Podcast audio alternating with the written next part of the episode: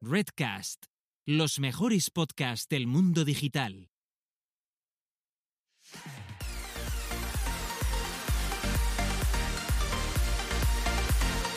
Bienvenidas, bienvenidos y bienvenidas al podcast Búscate la vida y a lo que es nada más y nada menos que nuestro decimoquinto episodio de la segunda temporada o lo que es lo mismo, el sexagésimo eh, en total, donde dos personas autodenominadas señoras que y Antonias hablan sobre marketing digital, sobre sus marrones y follones con clientes y crisis existenciales.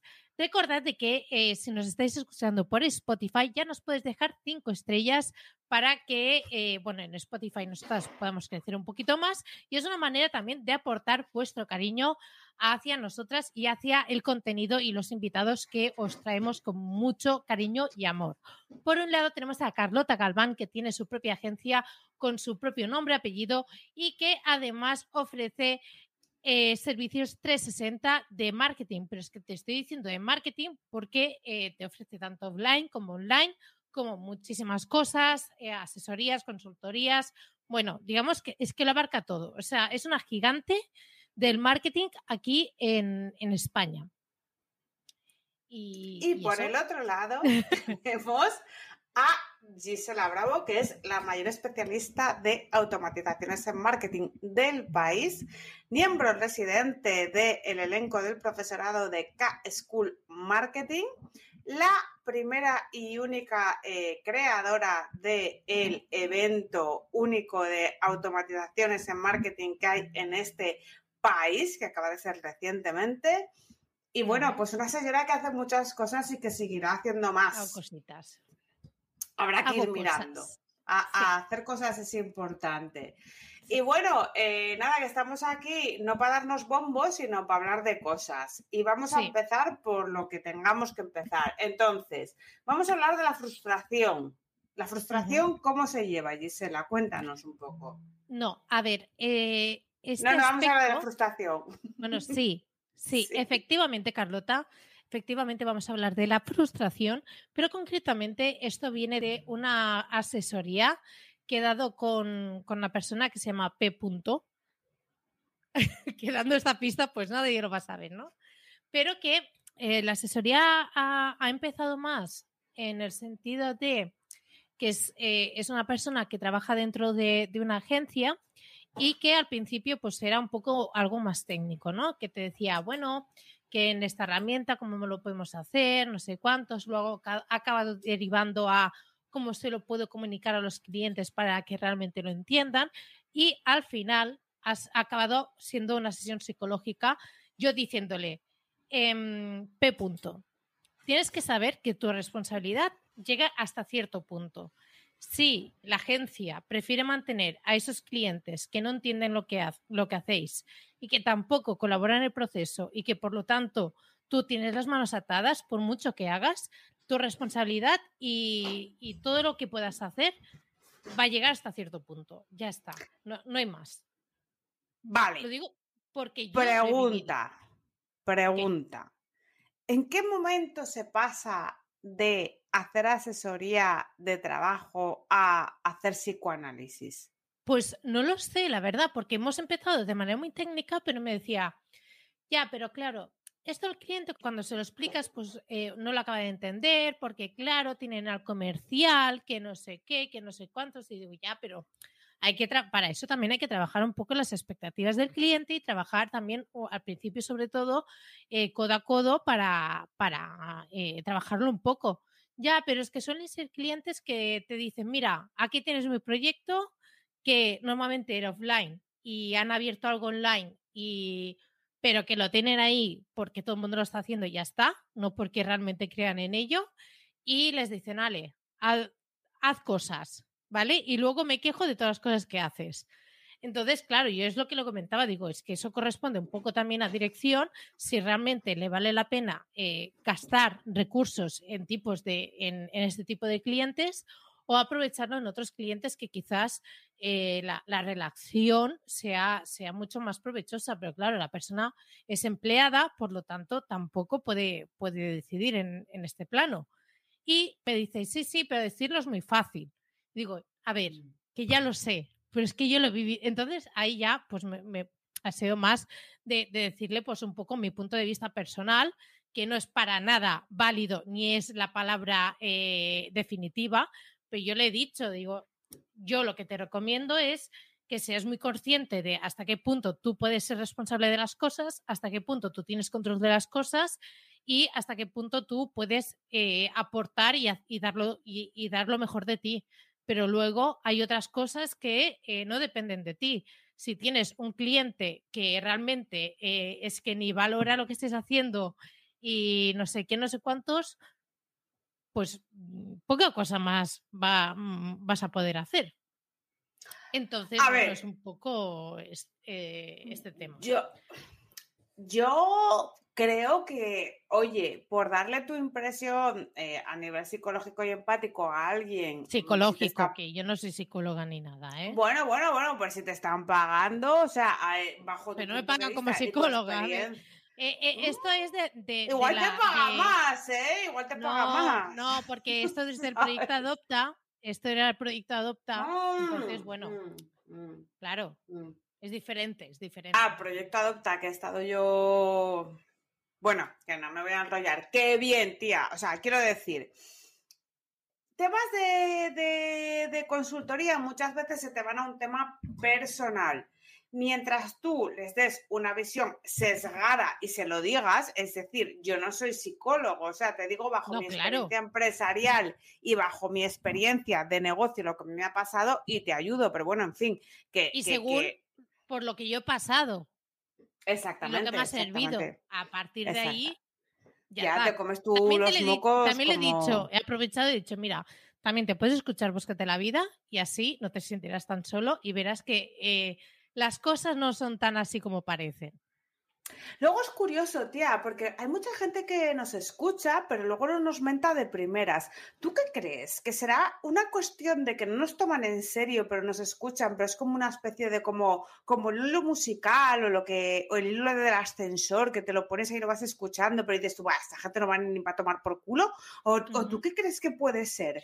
Porque Yo creo que le tendríamos que preguntar a, por ejemplo, al chat o al grupo de, Telegram, que también nos No, tía, porque el chat, y, el chat y el grupo de Telegram siempre nos contesta. y mogollón de gente que nos escucha y nunca dice nada. Y es la gente que piensa que somos el hilo del ascensor o el hilo musical. ¡Eh! Pero me encanta, porque el hilo. El hilo... No. Sí, Oye, el hilo musical del ascensor a mí me ha achacado la cabeza durante 20 años de vida. O sea, no es poca cosa esa mierda, ¿eh? Aunque luego yo no lo quiera admitir. Por supuesto, ¿sabes? por supuesto. Pero sí, sí que es ver. Además, yo misma, cuando escucho podcast, es cuando me estoy duchando, cuando estoy limpiando, cuando estoy no sé qué. No, no lo suelo escuchar porque es un momento en el que realmente puedo ponerle atención. O sea, y el, o sea, no, despreciemos el hilo musical. No, no, no solamente eso. ¿Tú crees, o sea, ¿tú crees de verdad que la gente nos tomará en serio? Seremos seres inteligentes para los que están allá afuera escuchando. ¿Tú qué crees? A ver, o sea, ¿realmente quieres que diga lo que pienso? Sí, realmente quiero que lo digas. Yo creo que hacemos gracia y caemos bien. Eh, eh, caer bien es un tema, ¿eh? A mí me cae mal todo el mundo, joder. O sea, quiero decir, eh, caer bien es un puto milagro, ¿vale? Eso es verdad. O sea, los, que nos estáis, los que nos estéis escuchando, de verdad, ya sea en podcast o ahora mismo en Twitch, si os caemos bien, yo solamente por eso os quiero. Y os lo digo así. Es muy difícil caer bien. Caer bien un rato, porque no os podemos caer bien todo el rato. No. Yo digo muchas gilipolletes para caer bien todo el rato. Y hay cosas que diréis, what the fuck, ¿qué coño acaba de decir esta persona? No pasa claro. nada. No pasa nada. y luego diréis, ¿esta gente cómo gana dinero siendo como es? Pues ganamos dinero y todo. Claro. Pero bueno. Yo siempre explico, yo digo, mira, el, el podcast está para explicar mi día a día y luego los webinars que hago fuera y no sé qué, no sé cuántos, es cuando yo realmente demuestro, pues eso, yo sé hacer esto, pam, pam, pim, pam, es cuando me flipo. Pero este podcast, pues es mi pequeño rincón de explicar realmente qué es lo que me pasa en mi día a día. Que es pues ese yo ni eso. loser de decir, Loser, bueno, en cierta manera, porque es lo, No, que, no, pasa- no. lo que le pasa a todo el mundo. O sea, Ojo, cuidado. O sea, es que aquí lo que se manifiesta es eh, la importancia de ser normal. exacto. Pero normal para mal. O sea, Normal- no normativo. Es que normal, todo el puto mundo es normal. Lo que hace la gente es inventarse el resto. Y no estoy leyendo el Por chat. eso, que Menos no- mal que no- no, no me leo el chat porque no os quiero escuchar. Pero esto es así. No, están ¿Eh? diciendo cosas guays. Pero no es lo mismo normal que normativo. Normativo que, que va, normativo nada. Pero vamos, que, Que no es lo mismo. que- que, pa, por supuesto que no. Mira, iba a hablar yo de, mm, de clientes, pero no lo voy a hacer. Porque mira, tú Ah, decías que... este- eh, ¿Sabes por qué? ¿Os Porque tienes que este- bien? Pues, pues ya está. No, sa- ¿sabes por qué? Porque eh, tienes razón, este es tu espacio para tal y cual. Yo es lo mismo y tendría otros espacios para demostrar cosas, pero tampoco. O sea, yo lo demuestro con mis clientes. Mis clientes son los que son, saben los que hago, lo que hago Sí, les demuestro. les- perdona, con- perdona. Pero tú Ay, cuando vas a un pero- webinar, cuando vas a un webinar que yo te he visto, pareces la Sí. superstar. Claro, pero me llevan a pocos webinars y Pero me. tú cuando, cuando lo haces, en, en ese momento, no, no explicas Sí. todas las, las historias que nos, que nos explicas aquí. ¿Sabes? No, gracias a Dios, gracias a Dios, porque es que si no, no Claro. iría- o sea, es que horror. Pero bueno, lo Claro. que quiero decir es que, mira, como cuando me inviten a otro webinardo o a otro simposio o cumbre estratégica, yo ya explico clientes, pero me voy a saltar a este punto. ¿Por qué? Porque si no, porque si no, Ana, eh, al final, porque no va a entrar viene Ana, nunca.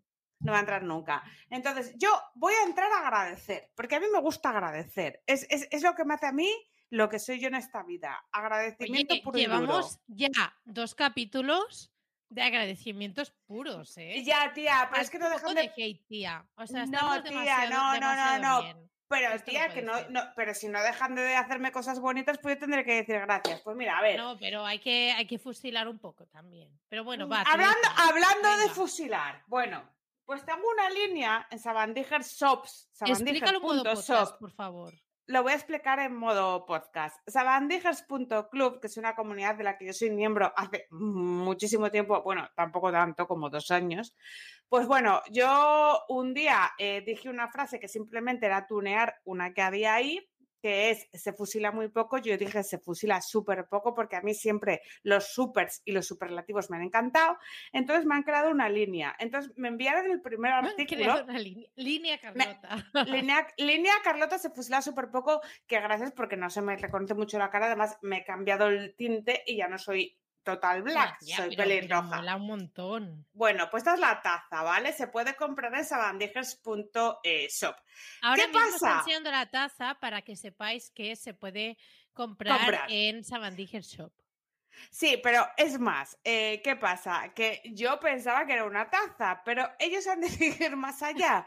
Y no sé si me van a seguir llegando cosas, pero hoy me ha llegado la botella de agua de Se Pero bueno, que yo quiero eso, por favor. que la estoy mostrando. Entonces, es una botella de agua, pero al morte, al, al morte, al ¿Qué- morte a morirte al con el monte. ¿Qué dices? Al, al morte a morirte con el monte. Es decir, No, esto es para beber cada día y no eh, comerte esos microplásticos si siempre utilizas una botella de plástico. Es de metal y tiene como un doble fondo y tal. No, a ver, me encanta. Fu- Fuera de coñas, y además es hermética. Oye, gracias chavales, pero tíos, de verdad, os vais a hacer una línea todo con, con esto. Cuando hagáis la sudadera me la enviáis. Oye, si empezáis a vender mucho, darme un porcentaje por royalties, tío. Eh, sí, por favor, derecho de imagen, que esta mujer eh, lo vale. Vale. Eh, y no, y, y- y- soy pobre. Oye, no, que os quiero un montón, ¿eh? Y o sea, he flipado. A mí, porque como Antonia, yo creo que también tengo derecho, ¿no? Digo. Va y me llega la botella, se fusila súper poco. No, pero mirad esto. O sea, vosotros no podéis ¿a que ver no podcast, escucha? ¿eh? Yo- Yo, Pero. también tengo esa sensación. o sea. Ah, por cierto, tenemos por aquí también, creo, en el chat aquí en oculto a, a Delerian. Así que bueno, Ya no hace os lo he falta dicho. decir nada más. Que os quiero, chavales, que me ha encantado y gracias por enviarme tal. ¿Ves? Cuando tengáis la sudadera, me la mandáis, pero en negro, que me gusta el total black. bueno, Joder, la tía, encima, encima pidiendo. a ver, eh, ¿sigo con agradecimientos o si No, déjame un poco a mí. pa- es que si no se, se hace demasiado dulce y es que se me hace este raro. Eso, eso no va en la línea. Vale, Em, venga, va. Vale. Sobre, bueno, yo una de las cosas que estoy haciendo desde hace algunos meses es cobrar por hacer una asesoría de herramientas. Mm, Por mucho que en la primera llamada te digan, pero tú qué herramienta crees que podemos utilizar? A ver, así a simple vista, dices una batería de herramientas que pueden encajar un poco más o menos, pero es muy importante decirles, oye, primero vamos a analizar qué es lo que necesitáis a corto y a medio plazo, qué es lo que no sé qué, que no sé cuántos. Yo os hago una asesoría que es pagada y a partir de ahí vosotros decidís y luego sí, hacéis la implementación conmigo, no la hacéis, luego hacéis estrategia, no la hacéis, lo que sea. Pero em, yo creo que es súper importante que aunque sea una parte previa y que es como la, auditor- la- la auditoría SEO, ¿no? Yo, yo creo que se puede comparar un poco, porque yo, a ver, esto claro, yo, yo lo he tenido que ir aprendiendo A a ver, audito- la auditoría SEO evidentemente te dice los fallos que hay, eh, los temas que necesitas mejorar y las cosas que deberías implementar, pero es eh, un estudio de la situación. La implementación se cobra aparte.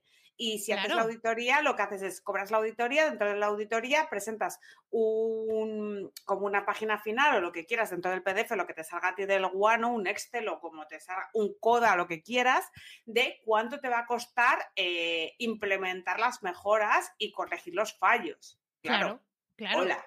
Por supuesto, claro. Pues, pero yo creo que hubo un momento, sobre todo al inicio, que eso era gratuito, que la gente lo, lo hacía de manera gratuita.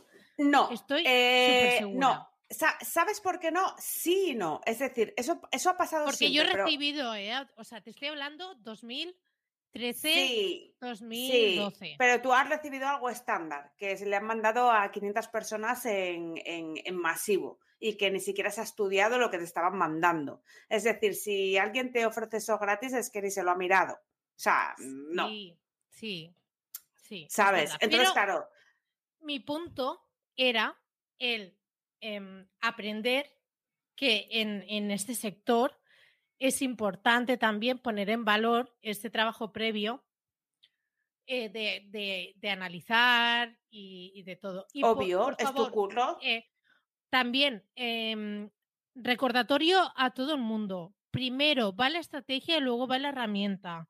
Es que de verdad, Mm, no paro de encontrarme proyectos que primero han elegido la, el- el- la herramienta porque X eh, les ha dicho que funciona muy bien, trastearon un poco y dijeron, ah, mira, qué guay. Y luego viene el drama de, es que la herramienta eh, no cumple con lo que necesito, es que me da la sensación que no la estoy utilizando bien, es que no sé cuántos, es que no, eh, esto de marketing automation no funciona. Bueno, amiga, eh, es que si primero no te has planteado qué es lo que necesitas, pues, pues, pues mal. Pues, Pues mal. esto es como Pues, todo, es como todo. Un recordatorio, todo. pero tía, de- es que de verdad, ¿eh? Es que- Mira, te- te voy a poner un ejemplo muy, muy, muy, muy, muy básico y a nivel de social media, de una multinacional que dejó de ser cliente hace poco. Lo último que me dice es qué herramienta se compra para planificar. Y yo, claro, yo me río para mis adentros.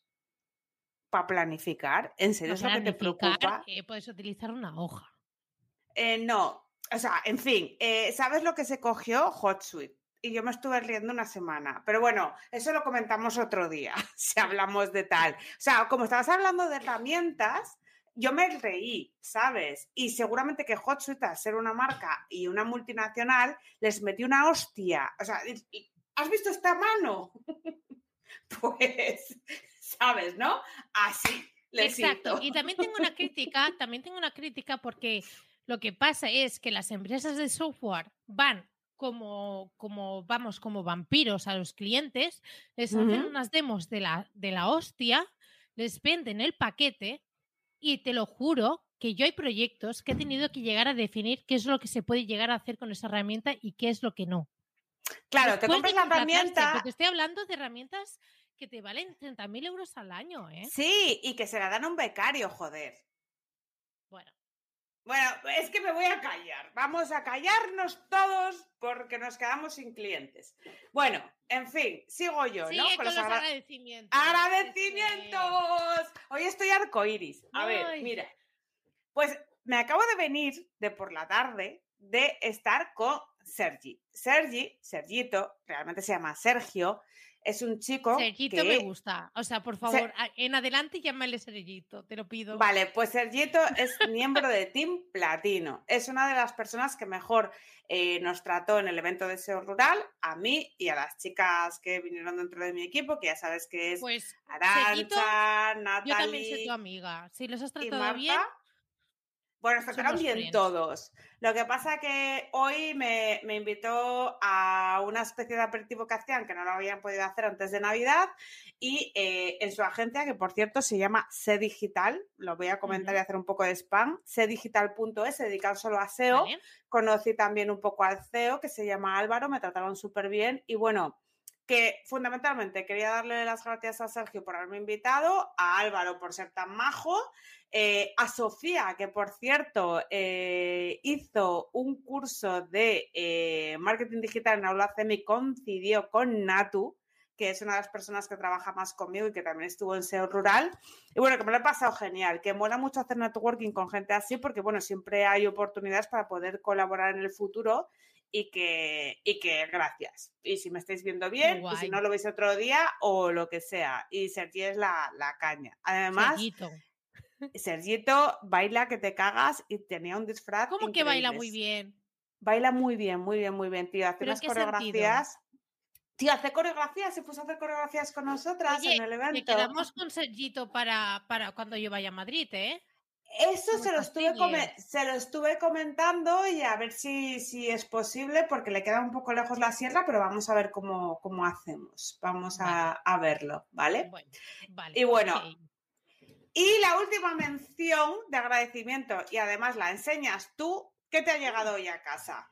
Vale, pues para hacer podcast estamos enseñando una alfombra artesanal con el logo de Búscate la Vida, que nos la han hecho a manubrio, ¿vale? Y es una empresa, bueno, empresa marca que se llama MathRug y que es de reciente creación. Fue uno de los concursantes en el eh, concurso de Team Platino de Chuiso. Y, y, bueno, es un negocio bastante artesanal, pero que a mí me flipa la calidad, os puede decir Gisela, que es muy buena. Eh, es un, son alfombras que pueden ser incluso para tenerlas en casa, para la puerta, pero mejor que no sea para que te las destrocen pisándolas, ¿no? O sea, las puedes colocar incluso en la pared y tal. Es buena. es buena. incluso diría que apta para gatos, que eso es una prueba bastante importante. Sí, o sea, que no está hecha por chinos, ¿vale? Entonces es súper personal, super personalizable y, me ha encantado y tal eh, la idea de negocio y bueno, eh, le mandé una a mi compi y, es con nuestro logo y bueno, ya publicaremos capturas y se las mandaremos a los creadores para que las puedan poner un poco en el vídeo. Han hecho entre otros, pues aparte de nuestro logo, han hecho Webpositor y Team Platino y tienen un canal de YouTube súper interesante que os dejamos en las notas del programa. Pues gracias, chavales, muy buen trabajo, eh, está súper logrado y, ya está. ¿Te ha gustado, no, Gisela? Sí, ya puedo dejarlo. Ya, ya puedes dejarlo, sí. ya puedes, sí. perfecto, gracias.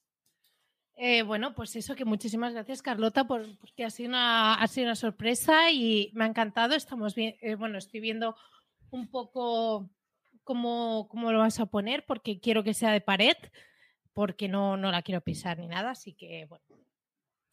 Todo bien y muchísimas gracias y magnífico proyecto, me parece súper interesante y, que felicidades, por supuesto. Pues nada, ¿qué pasa? Que, yo ah, puedo última hablar cosa. patrón.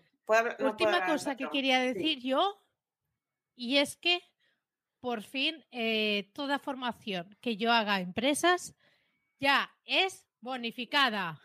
¿Y eso cómo es? ¿Cómo pueden bonificarte esa formación? ¿Cómo pues, puede a ver, cada empresa tiene un crédito de, o sea, tú en tu nómina A los autónomos también, ojo, pero no tenemos derecho a eso. Ok. Ah, bien. Em, Todo bien. eso, ya, eso ya es otro tema. Pero eh, tú, cuando recibes una nómina, siempre hay una, una retención que es para formación. Y eso es un crédito que tú vas acumulando. Dependiendo de la dimensión de la empresa, de no sé qué, de no sé cuántos, de varias cosas.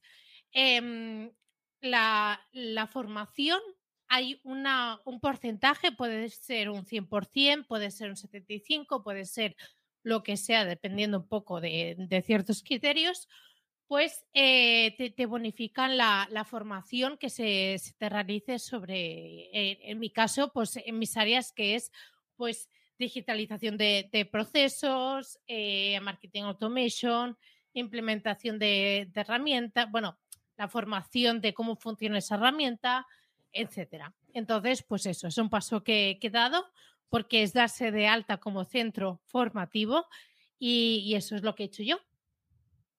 Dando pasitos, dando... Hay que dar pasitos, porque Sí. que no llora no mamá, chicos. O sea, esto es así. Exacto. Totalmente. Entonces, totalmente. Entonces, también vamos a ¿A hablar quién también de. hay que darle las gracias ya que estás así? Yo es que estoy todo el día dando las gracias hoy. Pues Toto, hoy le voy a dar no las siempre. gracias. O sea, no, no mm, o sea, hoy. no os acostumbréis porque no, no suele ser así.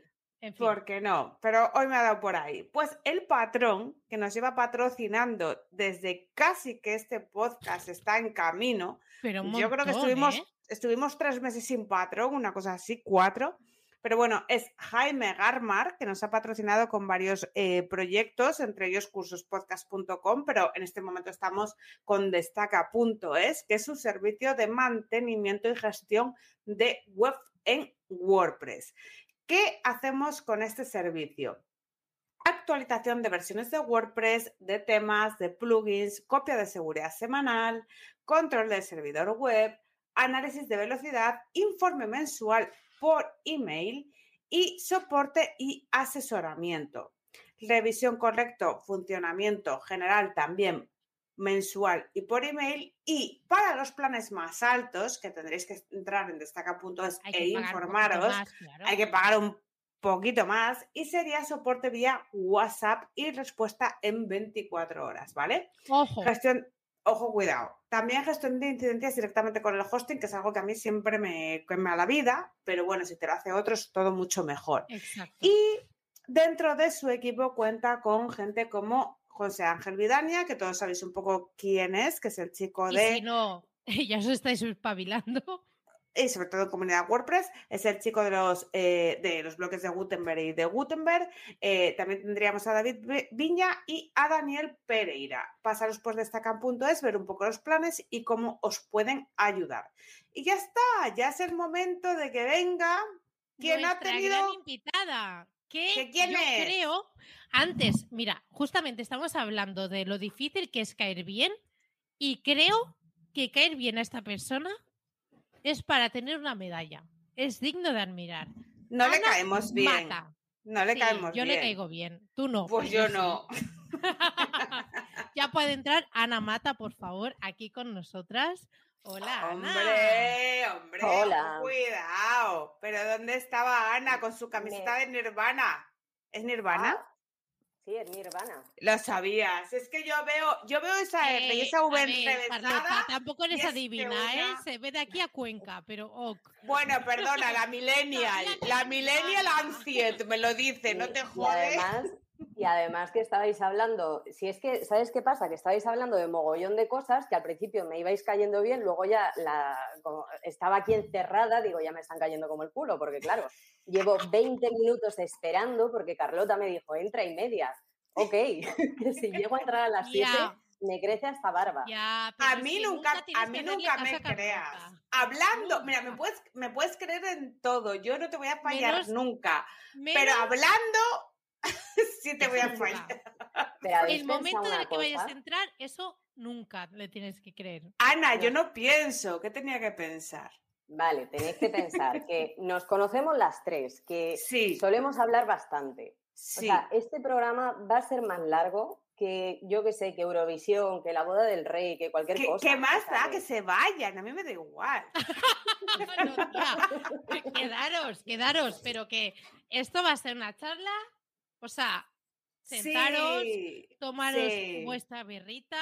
Si Mi queréis. recomendación siempre es 1906. Otro Bueno, ya patrocinador. Voy a está. Ya está. Buscando patrocinador, pero por favor, una marca de alcohol, now. Eso, 1906. eso sería muy Yo- importante sí que os necesito. patrocinaran, ¿eh? Sí, nos patrocinan, pero no alcohol. Claro, pero que eso, ese es el punto. Un marquetero patrocinado por una marca de alcohol. Sí. Eso dejaría mucho. Y por cierto, quería decir una cosa que antes lo has estado diciendo, eh, Carlota. Bueno, habláis las dos cuando habláis de los emos y de lo que supone para el marketing las tribus urbanas. Es que la gente al final nos creemos que, que todo nuestro comportamiento es súper natural, ay, yo soy súper diferente y soy súper guay. Y hay una cosa genial que tenemos todos en la cabecita que se llaman sesgos cognitivos. Entonces, estos en marketing los utilizamos para dar hostias al cerebro de la gente, que son como pequeños cortocircuitos que tenemos, naturales y muy buenos, que podemos aprovechar para vender más. En el caso de las etiquetas y de las tribus, hay dos sesgos fundamentales que se cumplen. El, el primero es el sesgo de favoritismo de grupo, creo que se llamaba, que esto significa cuando tú haces creer a un grupo que forman una comunidad y sienten esa pertenencia, son capaces de tomar más decisiones irracionales porque las toma el grupo. Porque Obviamente. yo, si me siento parte de vuestro grupi, por eso me cae mal todo el mundo, porque no me gusta entrar en cosas de estas, ¿vale? Pero si me siento buscavider, súper guay, me pongo las luces de neón roja y todo eso, las decisiones irracionales que toméis vosotras, que estáis locas de cojones, las tomaré yo porque diré, ostras, es que si ellas han comprado una luz morada, yo me tengo que comprar una luz morada, No la morada hagáis. para seguir siendo del grupo.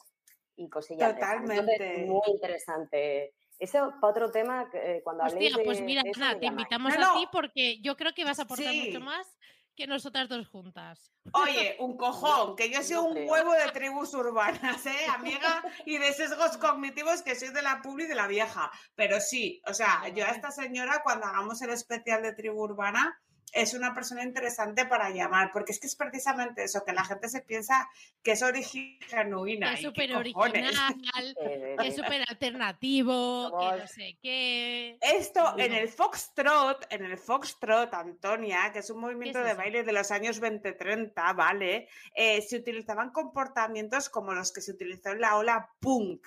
O sea, flipa.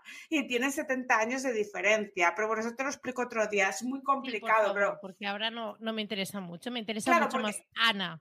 Claro, claro, claro, pero que, lo, que- lo que quiero decir es que cuando somos viejos, somos viejos y no nos acordamos de lo que éramos de jóvenes, pero de jóvenes todos somos violentos y transgresores, da igual la época en la que estemos. Y eso siempre lo utiliza la- el marketing y el mercado para vendernos, porque Claro. somos muy, muy buenos consumidores. Pero ya dejamos a Ana que hable de esto que se le da muy bien.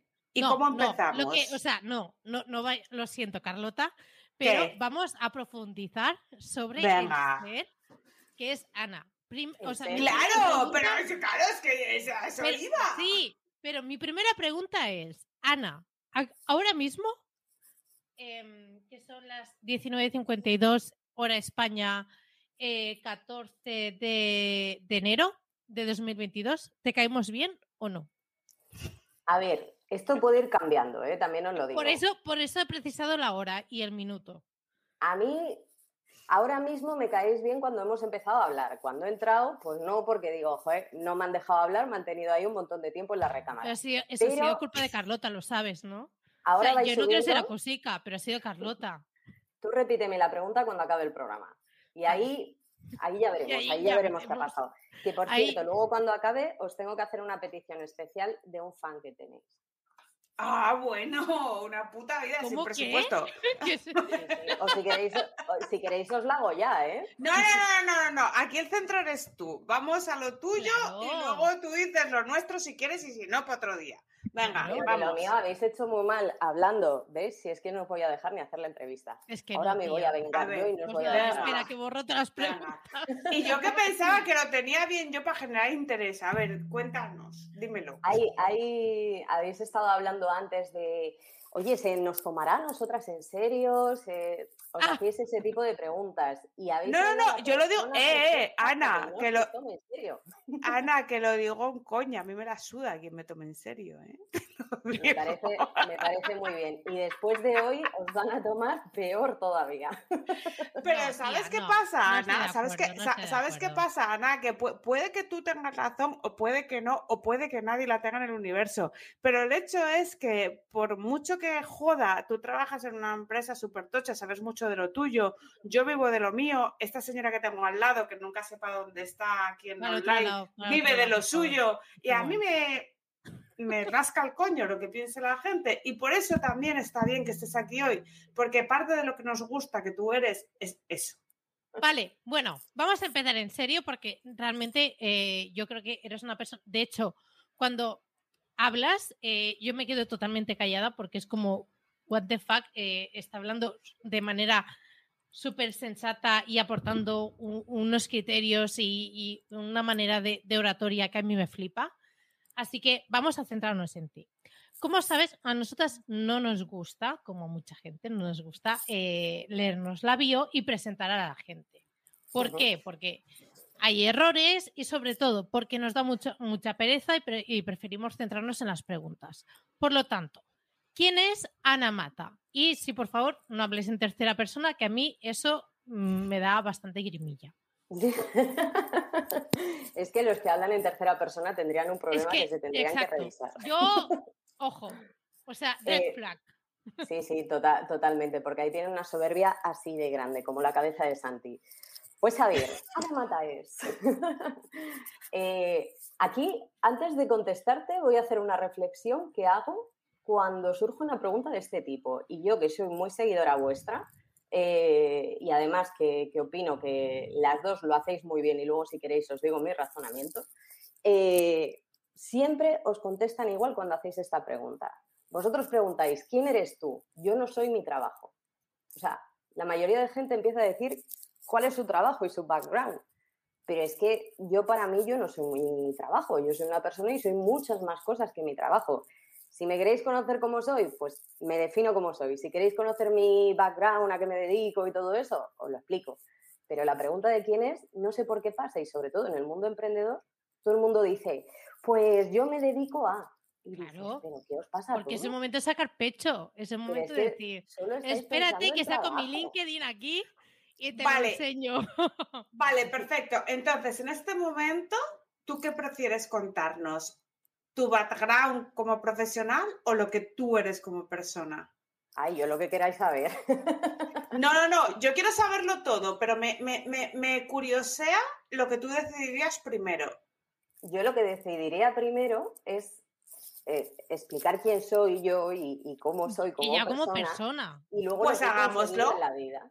hagámoslo. Para mí Vamos a hacer eso. Más Vamos a hacer eso. Venga, va. Repito pregunta. ¿Quién es Ana Mata como persona? pues Ana Mata es una. No, no, no, sí, no. pues a ver, yo soy una persona toca pelotas, como habéis visto. Eh, me gusta mucho el lenguaje, me gusta mucho el poder de las palabras y por eso siempre desde pequeñita pues toco los cojones cuando las cosas no se expresan a lo mejor de, pues, de la forma que, que, yo misma puedo pensar que es mejor, que ahí soy una idiota sin remedio.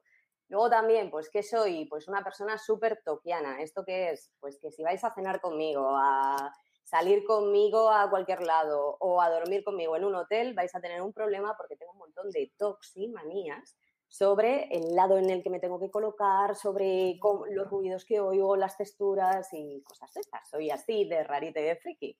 Y aparte de eso, pues soy una persona que me gusta decir lo que pienso siempre desde el respeto aunque no lo parezca y conozcáis ese lado más frívolo de que no tengo filtros, eh, en mi trabajo y en mi equipo siempre intento tener inteligencia emocional y aprender muchísimo de eso para ponerme en el lugar de la gente y poder así pues llegar a más personas y, metérmelas en el bolsillo y luego ya sacarlas si es necesario, pero eh, así soy yo un poco a grandes rasgos.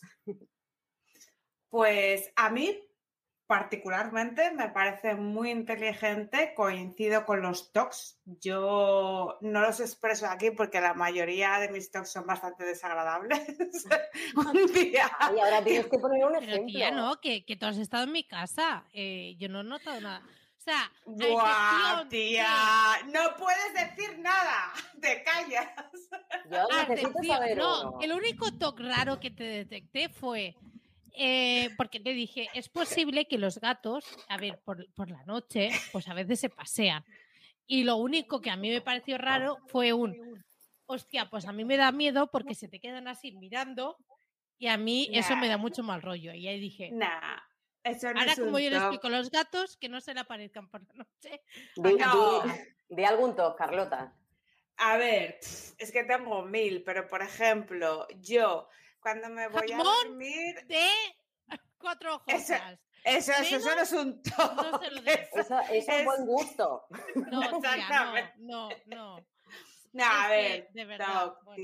O sea, yo tengo que tener eh, el vaso de agua en la mesilla de noche con el agua recién puesta, eh, duermo con tapones para dormir, odio los sonidos de los vecinos, los tapones los cambio cada dos semanas porque tam- no me gusta que estén más uñados, eh, la cama tiene que estar perfectamente Porque duerme con tapones. Duermo con tapones, obviamente, porque odio los sonidos. Estoy puto que loca. lo sabía, ¿ves? O sea, eso son muchas cosas. Y, y más que verás que vienes la semana que viene, Antonio, y te las vas a gozar todas, ¿sabes? Sí, Pero sí, tengo, te- tengo varias. O sea, quiero decir que. Por eso cuando la gente me dice, ay, qué vergüenza, que mira, que hago esto durmiendo, digo yo, "Pff, no te preocupes, que una voy a hacer el pregunta, despliegue yo ahora mismo. Ya ves. un- una pregunta a las dos. ¿Sois de esas personas que ante esa luz inexistente decís, wow, se ilumina todo el cuarto? Sí. Obvio, obvio. sea, O sea, yo yo, hago un odio con oscura. toda Búnker. mi alma, lo siento. búnker, Lo que dice búnker. Búnker total. Pero De luces hecho, que digo, pero si sí, no sí, se sí. ve.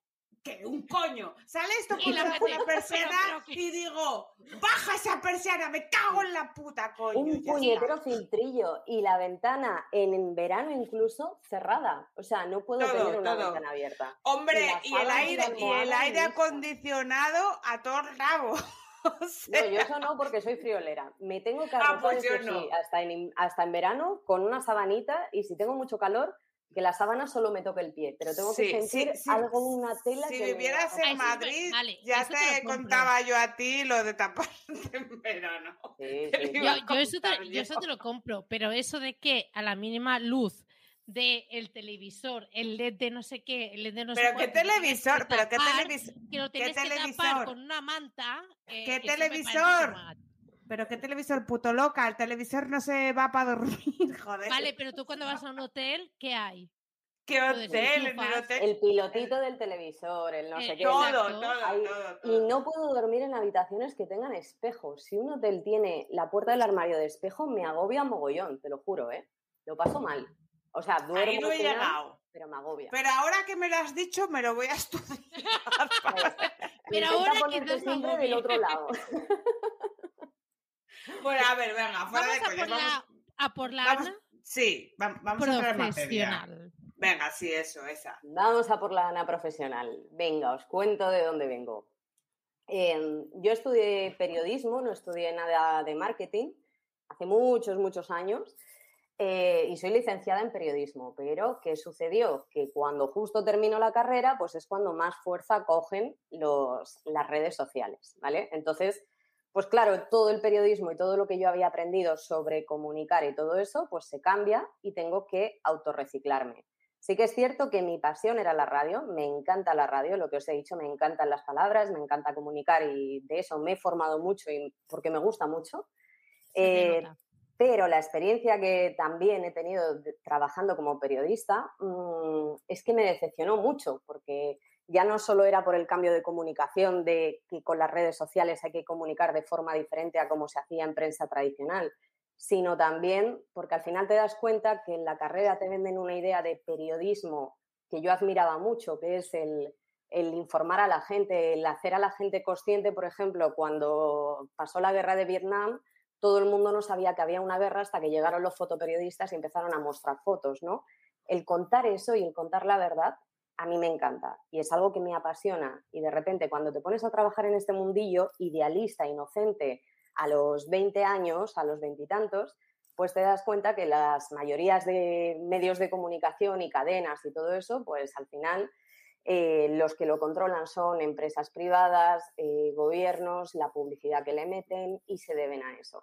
Y tras varias experiencias donde se te obligaba de alguna forma a contar algo que no era cierto simplemente por recopilar audiencias, pues dije, este no es mi mundo, chao, chao.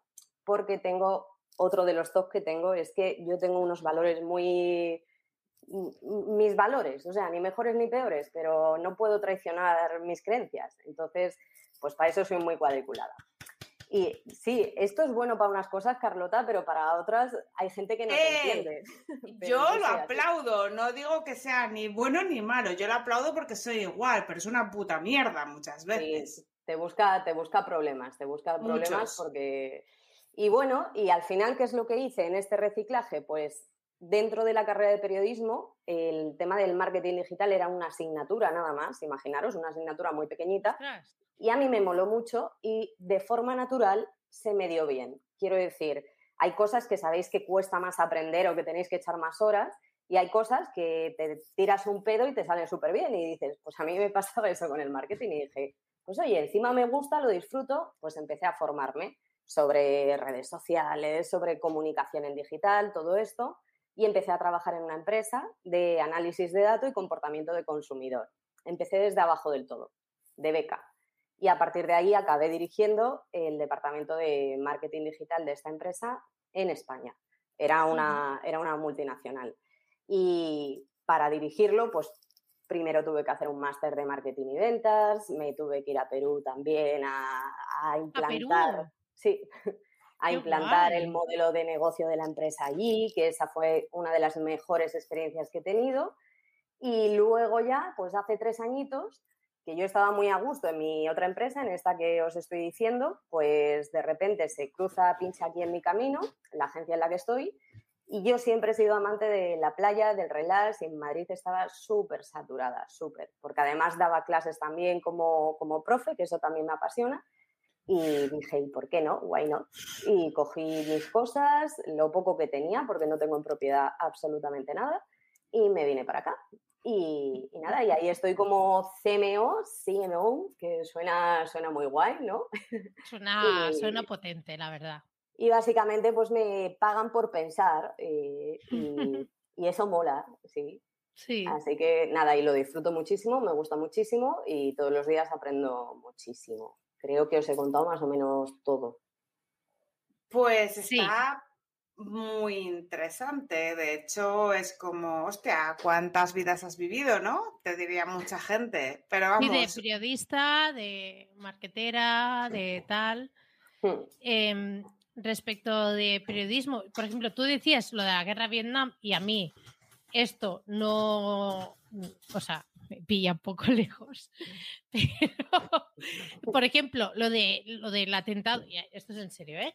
Em, lo de el, el tema, por ejemplo, de, del, del tema de Metro de, de Valencia, que no, no se dio nada de cobertura y que yo hasta Jordi Évole eh, no, no me enteré absolutamente de nada, me sentí súper engañada por parte de todos los periodistas que dije, ostras, eh, aquí ha pasado algo muy heavy, vosotros no habéis dicho nada, me parece muy fuerte que eh, todos os hayáis negado a tan- o sea, cualquier cadena, cual- cualquier medio de comunicación que todos os hayáis negado a dar cobertura a este hecho tan, tan bestia, ¿no? Así Mm. que me parece... Eso, me y parece ahora perfecto. mismo el, el periodismo está viviendo una crisis brutal. Una crisis brutal, primero porque no saben leer el mercado, eh, no se Mm. han dado cuenta que el medio tradicional, el periódico tradicional se lo está comiendo el online, no se han dado cuenta que la radio la está sustituyendo el podcast y que la televisión la está sustituyendo los streaming en directo, como, como habéis visto con Ibai. ¿Y qué es lo que hacen? Como perros que son mordedores, lo que hacen es intentar morder al que está consiguiendo algo. En este caso fue con Ibai y tal, no sé qué, en vez de decir y Sí, Juanma "Oye, Casca- Castaño. Claro, es que ha habido una fuga de audiencias brutal. Fijaros que uno de los partidos más vistos eh, o de los minutos televisivos más vistos, creo que fue la Eurocopa, la Eurocopa o el Mundial, no recuerdo bien. Creo que 14 millones de personas estaban conectadas en directo viendo el gol de Iniesta, ¿vale? En la tele. De repente tú coges y te vas a un Ibai y a cualquier streaming que haga en directo o a cualquier youtuber famoso o lo que sea y esa audiencia te la quintuplica, pero con nada.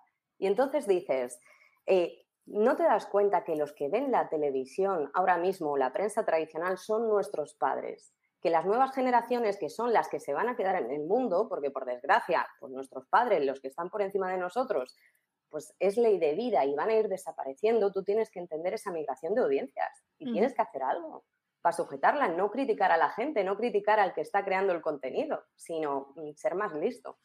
Totalmente. Yo como consumidora, como consumidora total de, Twitch y de, de varios eh, twitcheros, eh, realmente eh, es así. Es decir, em, es muy fácil que un mundial de globos te supere a un partido de, fútbol de manera muy fácil y además con unos datos, yo creo, tan eh, en el modo en el que se miden las audiencias, yo creo que los datos eh, que, te ofrece la plataforma de Twitch son mucho más fiables que, eh, que bueno, pues tal y como se miden las audiencias en, en, los medios de comunicación, concretamente de televisión.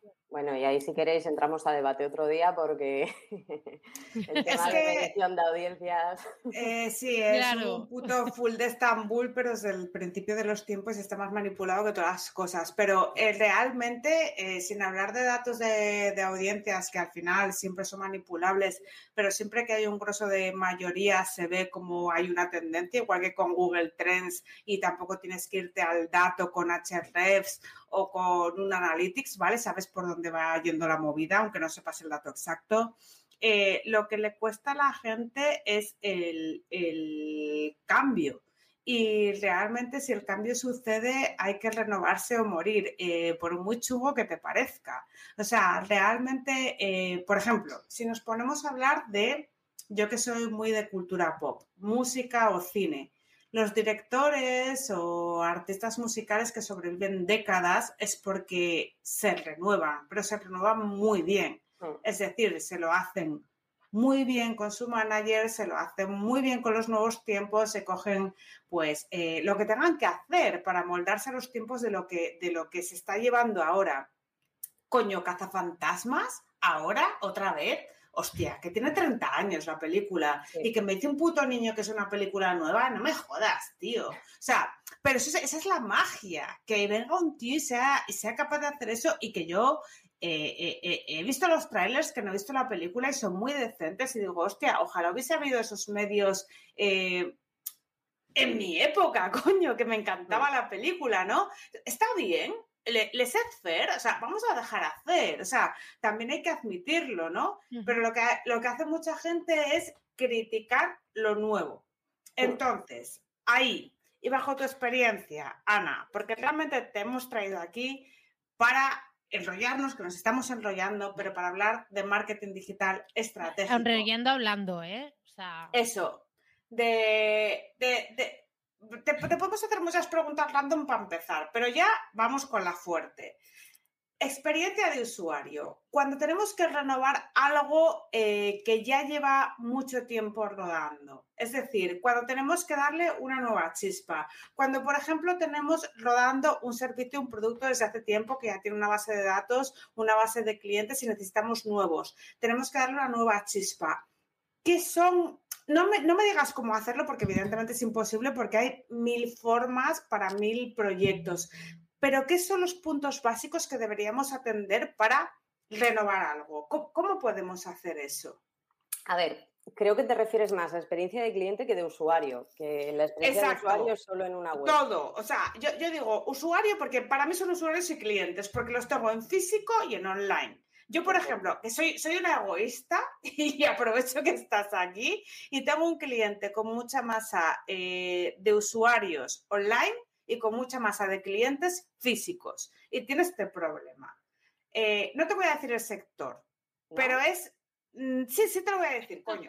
Es que me ayudaría un poco a afinarte. Venga, es Oreca, es Oreca, ¿vale? Es decir, es eh, hostelería, productos de consumo eh, para comer, para beber, anyway, que se puede servir tanto a un consumidor final como a un restaurante, como a un comedor.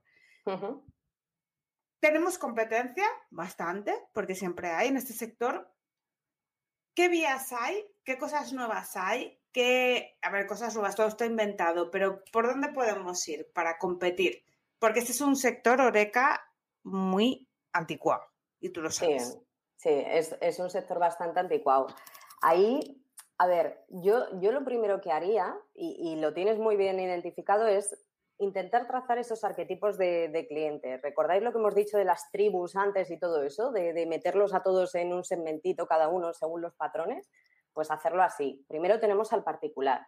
Pero necesitamos saber bien cómo es el particular, por una razón muy sencilla. Siempre comparo el marketing con ligar, eh, por algo muy simple. Sí, Tú imagínate. Es que es tal cual, es que es lo mismo. Eso es, o sea, eh, por ejemplo, yo quiero ligar contigo, Carlota, y lo primero que me va a interesar saber eh, es si encajas en mi prototipo que tengo de chicas. Es decir, a mí me gustan rubias, morenas, parece una mierda, pero influye, ¿eh? Me gustan altas, bajas. Esos son los datos demográficos de tu buyer persona, que a menudo y cada vez menos nos van a servir para nada, ¿vale? Pero luego también, si busco pareja, lo que necesito no solo es saber de qué color tienes el pelo, necesito saber si tus gustos son afines a los míos, es decir, qué te gusta o qué no te gusta, porque si a mí me gusta mucho viajar y a ti no te gusta nada, sé que esta relación de pareja va a ser una mierda.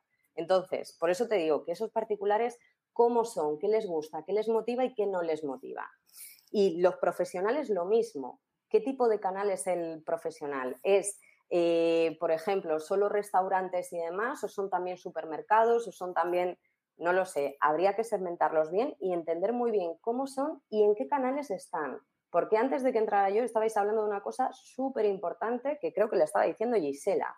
Nos volvemos locos con herramientas, nos volvemos locos con acciones pero no pensamos, no pensamos que a lo mejor nuestro cliente, ese cliente profesional que tiene, eh, por ejemplo, tu cliente, no va a estar en redes sociales. Y nos podemos dar de hostias con Facebook Ads, pero es que ahí no lo voy a pillar, porque además en Facebook Ads lo único que voy a hacer es conseguirle al cliente, justificarle que me estoy gastando la pasta en unas conversiones de mierda, porque no voy a conseguir las mejores conversiones. Sin embargo, a lo mejor para ese profesional lo que le interesa es que yo fomente el boca a boca.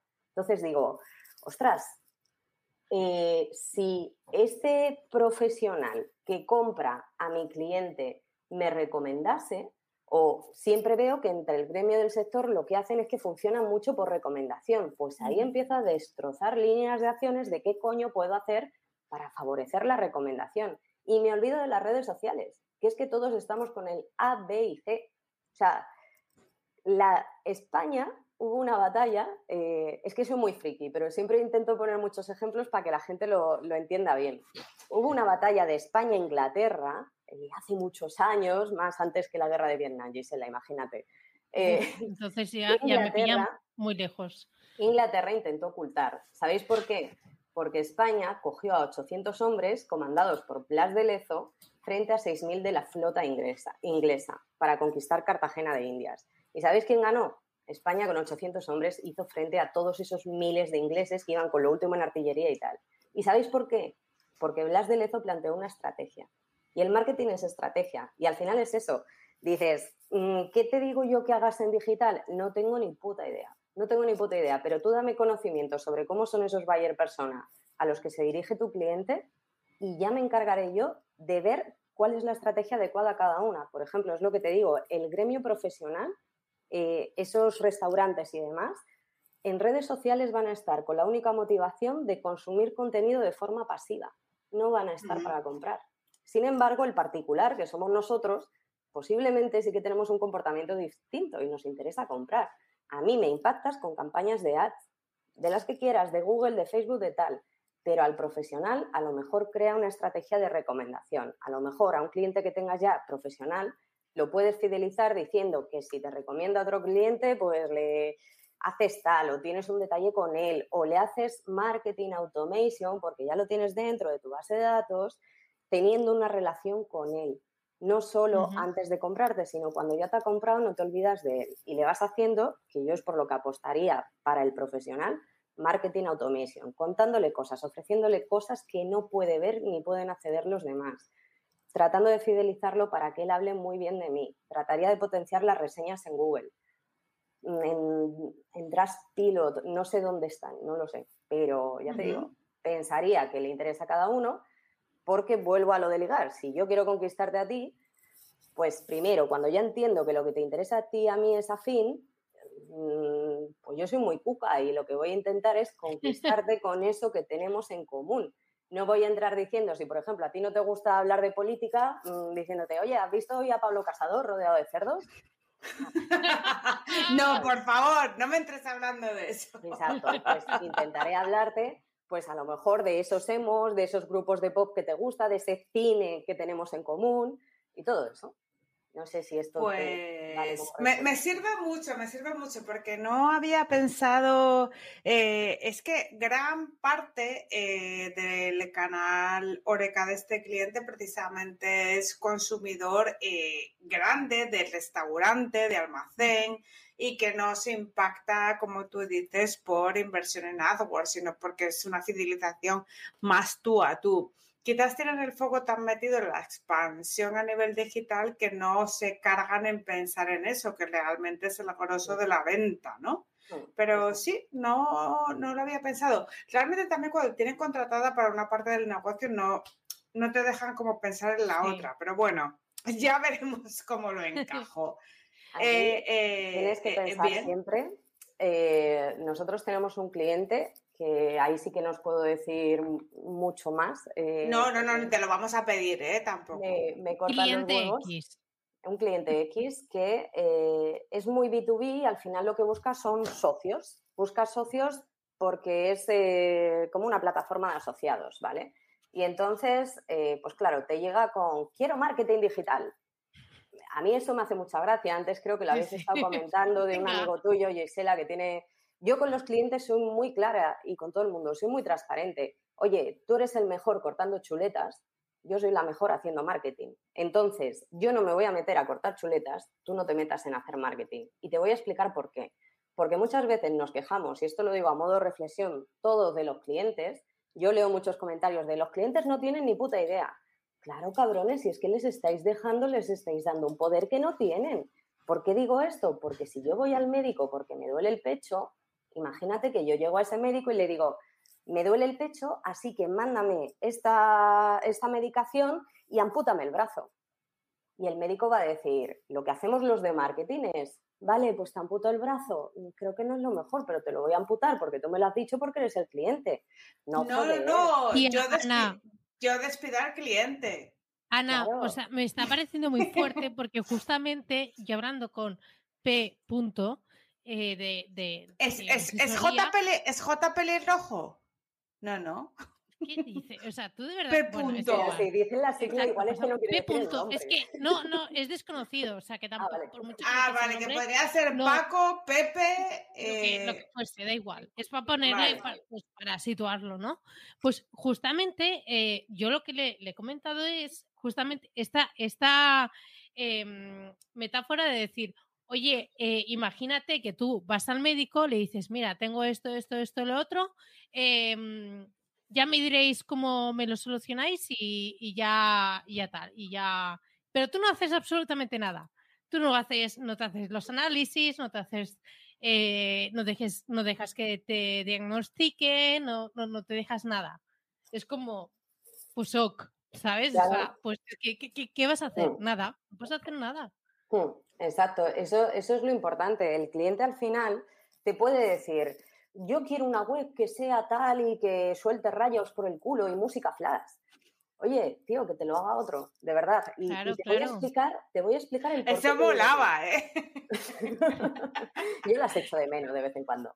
Pues eh, te voy a explicar por qué no, para que lo entiendas, porque entiendo que igual que yo no soy médico y no sé de medicina, tú no sabes nada de marketing. Y te voy a decir que, oye, mira, ¿Sabes qué pasa? Que Google está muy por premiar la experiencia de usuario, que si le metes esa música va a ir súper lenta, que tú piensas cómo consumimos las webs, que es yendo por la calle con el móvil y que te empieza a sonar es un poco incómodo, ¿no crees? Encima que te consume datos cuando estás con el móvil. Pues oye, eso van a hacer que la gente se vaya de tu web y que eso nos penalice. Y por eso yo no te lo voy a hacer así. Ahora, si tú aún así sigues con esta idea, vete a otro lado. Yo lo que te planteo es esto y lo reconduzco y siempre lo hago. Siempre lo hago y nos negamos por principios en, mi agencia, es verdad, no soy solo yo, a trabajar con clientes. Oye, hay clientes que saben muchísimo, por supuesto, y, más con empresas grandes que tienen su propio departamento de marketing que hablamos de igual a igual. Pero hay otros que, pues oye, son los CEOs de la empresa, son el director de marketing que antes tenía otro cargo que no tiene ni idea de marketing y de repente te dice, yo quiero estar en Facebook y no sé cuántas publicaciones y tal. ya, ¿y para qué? ¿Y qué quieres conseguir? ¿Sabes? Entonces dices, pues mira, no, yo si fuera tú, este dinero que tú tienes, yo lo gastaría así. Y yo le hago mi planteamiento y le digo, ¿por qué no lo voy a hacer como él me dice? Y la mayoría de veces lo entienden y acaban dándote a ti el poder y tú te acabas posicionando como una persona con credibilidad. Lo que pasa es que si decimos, vale, sí, venga, y al final lo hacemos, al final cuando salen mal los resultados... Es que todo va a salir mal. Es que el experto eres tú y vas a decir tú, ya, pero es que yo te dije que... No, no, pero, es, que, todo sale mal. Todo, mal, todo mal. Yo no, yo no quería hablar eh, al empezar porque mm, ibas a entrar más tarde, pero es que he tenido dos peticiones de presupuesto esta semana que yo creo que les ha sorprendido que les haya planteado estrategia antes de empezar, evidentemente cobrada. Ah, pues es que me dicen al contestarme, ah, pues puede ser que sea bueno tener un, documento de un punto de partida. Hola, ¿y tenéis esas putas firmas en vuestra web? ¿En serio? ¿Qué cojones estoy haciendo yo con mi vida? Ya, no he ido a jugar al pádel con esa gente, ni fui al colegio con ellos. Eso es lo que pasa. Pero lo que pasa es que hacéis una puta mierda de marketing, contratéis a vuestros putos colegas que no tienen ni puta idea y hacéis una puta mierda todo el rato para marcas gordas. Y, y para encima te sorprendes cuando yo te digo que es que trabajo así, este plan cuesta esto, esta auditoría cuesta esto y que luego te saco el precio del fin mensual porque primero tengo que hacer el informe que claro que te voy a cobrar. Y de repente es, y de repente es, what the fuck, eh, ¿qué me estás planteando? Y yo, y yo aquí sentada en mi casa. Es que yo, yo siempre, a mí me apasiona Alicia en el País de las Maravillas, es uno de mis libros favoritos, ¿vale? ¿También coincidimos? Choca. Bueno, pues hay, hay una escena... ¿Qué nos ha hecho Carlos? Siento. No sé, no sé pero, pero, me hago así. Cuando no sé, me hago así. Ah. Eh, eh, yo, yo, soy Alicia. O sea, me caí por el agujero de la madriguera. Eh, nada más nacer me caí. O sea, yo no fui a la incubadora, me caí ahí. Pues vaya hostia, ¿eh? Vaya hostia más tonta. Como un piano. Pues mira, querida Alicia, hay una escena donde tú vas y te encuentras con el gato Chelsea este que está puesto en su árbol. Sí. Y Alicia está medio llorando diciendo es que me he perdido, ¿por dónde debo ir? Y el gato le dice, eh, depende a dónde quieras llegar. ¿Y qué te quiero decir con esto? Que en el colegio, eh, la culpa es de los profesores, coño, porque en el colegio lo que nos hacen es a tener, nos enseñan a tener respuesta para todo y respuesta memorizada. Oye, ¿te sabes la lección? la escupes, pero no nos enseñan a hacernos preguntas. Y esto es muy importante a día de hoy, es muy importante en el marketing. No importa el qué hagas, no importa el cómo lo hagas, lo que importa es el por qué y el para qué lo haces. Exactamente, coño. Sí, Ana, claro que, sí. Ana por presidente, por favor. y ahora me despedís. Todos los clientes que tenga me despedís ahora mismo, pero lo estoy haciendo bien que lo sabéis porque lo sabéis porque veis los resultados. Está muy bien que le digas eso y que además se lo quieras cobrar porque lo que tú estás haciendo es llegar, no. Le estás diciendo a tu cliente, oye, es que depende de hacia dónde quieras llevar, yo te llevo, pero primero me lo tienes que decir. O sea, yo sé que tú estás perdido, pero yo necesito encontrar a dónde quieres llegar, por eso necesito hacer una puta de auditoría y ver cómo estás. Y luego necesito entender a quién le quieres vender para no matar moscas a cañonazos, sino pegar, hacer de francotirador preciso. Y es así. Y ojalá esto se respetase en este país como se respeta en otros países, porque de repente dices esto y te llaman eh, vendehumos, cuando vendehumos son otras cosas que están circulando online. Que de esas hablamos otro día también. Sí, si queréis hablamos otro día, pero déjame soltar la coletilla de los vendehumos. Son Suéltala, suéltala, por favor. de las personas que os digan, te vas a forrar haciendo esto como yo lo he hecho. Una mierda como una casa. Una mierda como una casa. No te forras así. Ole. Aprended siempre de la gente que os enseña a pensar, que no os dice el cómo se ha hecho, porque tu caso será distinto al mío. Yo a Carlota no le puedo decir cómo conseguir o resolver ese problema con el cliente. Si por privado me dices más datos, seguramente te pueda eh, orientar o ser más preciso. Pero que la gente, y, y yo siempre lo hago, cuando he sido profe, yo no enseño el ABC, yo enseño a la gente a pensar, porque es lo más valioso. Lo que te decía cuando hablábamos por WhatsApp, nunca doy la caña, siempre enseño a usarla. y a Pensar, pensar es muy importante en esta vida. La mayoría de la gente que conozco no Está, piensa. sobre- infravalor- está infravalorado, la verdad. La, gente no Claro. piensa, la gente no piensa. Es que yo, no, yo no pienso muchas veces, sin ir más lejos. Yo a veces, sí, tendría que hacer un, un paso intermedio, pero bueno. Yo eh, creo que cuando sí estoy- piensas y mucho, ¿eh, Carlota? ¿Tú crees? Y Gisela, tú también, sí. Bueno, sí, Sí, sí. Otra cosa es el, el Yo tengo problemas de sobrepensar, la verdad. Pues, eh, y, a- de hecho, mira, para conseguir las cosas que estáis consiguiendo ambas, eso, eso no es de no pensar. Y luego, planteamientos que hacéis, que yo os escucho toda la semana, ya sabéis que me tenéis ahí siempre dando por saco en el chat y cuando me aburro, pues saco la seta y pongo a Gisela, ya está. Vale, esa soy yo. Pues yo os escucho y hacéis planteamientos y lo que he podido hablar con vosotros son planteamientos muy, muy interesantes y son planteamientos de pensar. No son planteamientos de me he leído un post que hay que hacer A, B, C y D y lo replico. No, eso no, es No. pensar. Lo que es pensar es enseñar a, a la gente, pues eso, a que no estén como locos, como decía Gisela, eh, oye, esta herramienta, lo quiero con esta herramienta de automation, pero ¿qué cojones quieres de automation? ¿Qué quieres conseguir?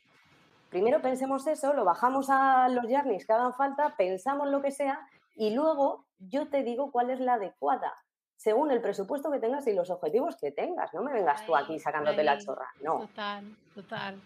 Pues Joder, Ana, yo no sé si te caigo bien, pero yo te adoro y ya está. y no pasa nada.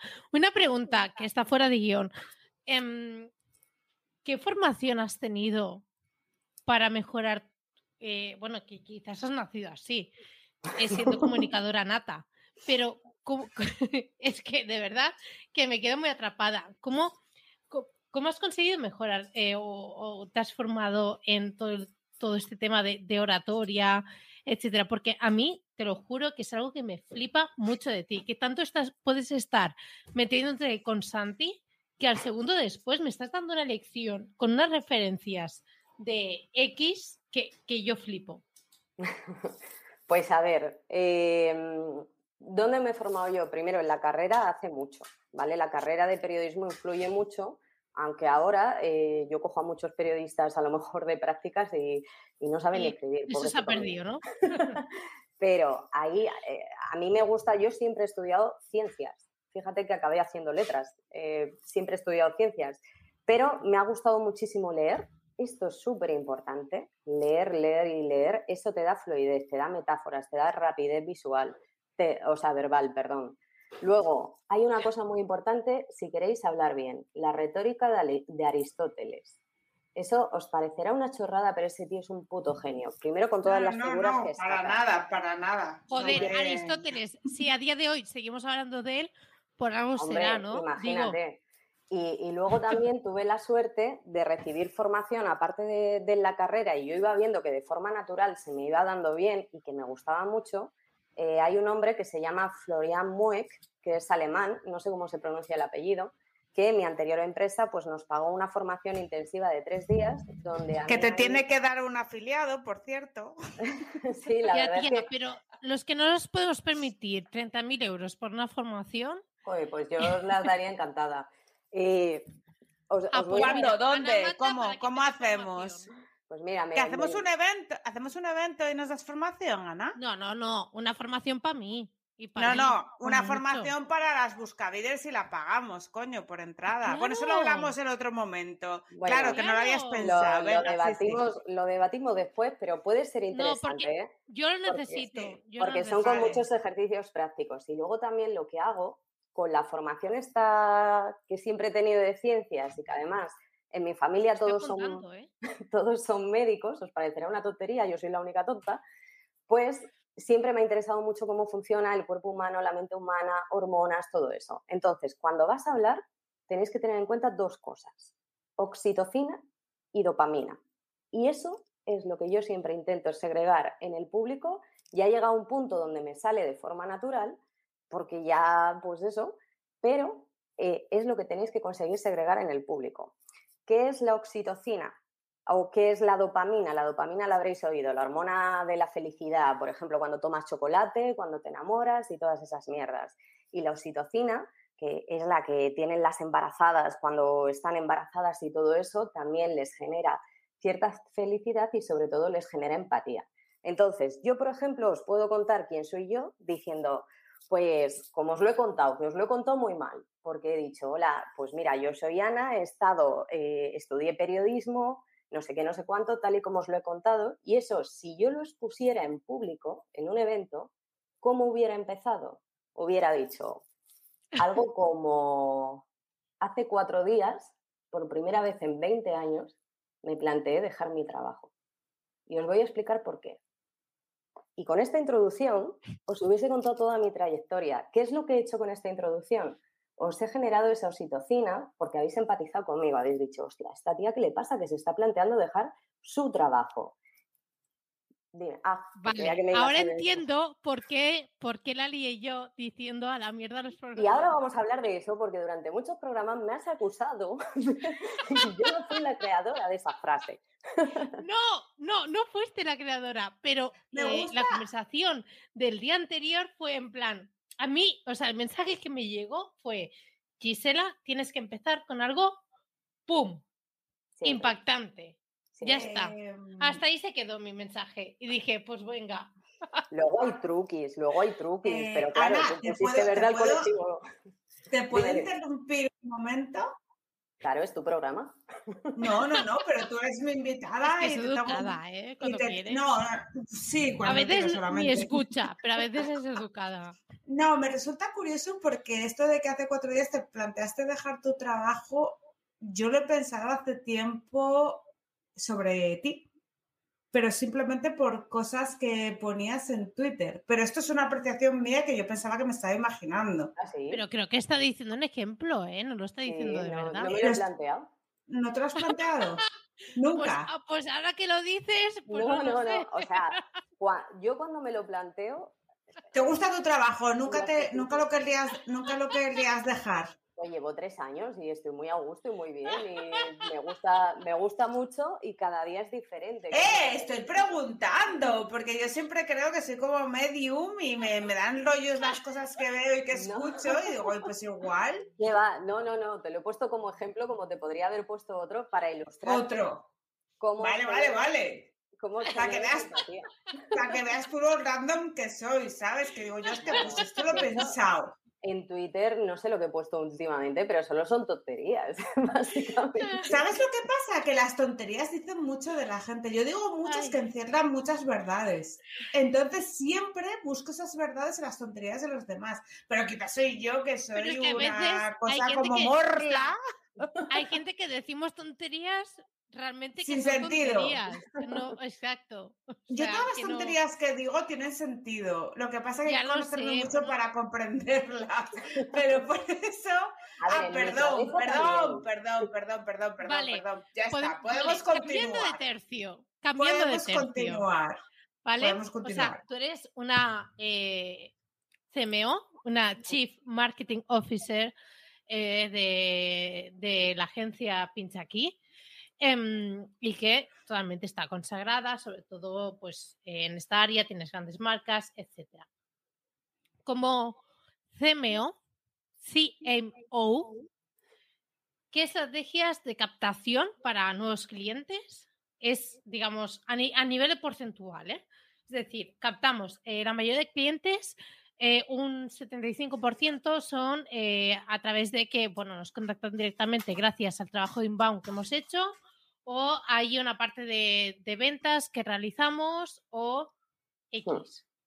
Pues mira, te puedo decir que como sucede con todo en casa del herrero cuchillo de palo. Es decir, eh, nosotros mm, nuestra marca la cuidamos y la mimamos menos de lo que deberíamos. Eh, de puertas hacia afuera porque pues es verdad y entre otras cosas es responsabilidad mía el mimar esa marca, ¿sabes? Pero a veces pues no puede ser.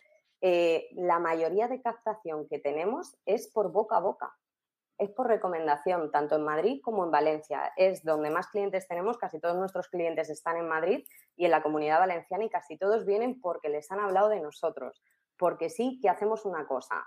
A nivel de puertas para afuera, ya te digo, nos hace falta aplicarnos a nosotros lo mismo que vendemos, pero de puertas para adentro la experiencia de cliente la cuidamos muchísimo.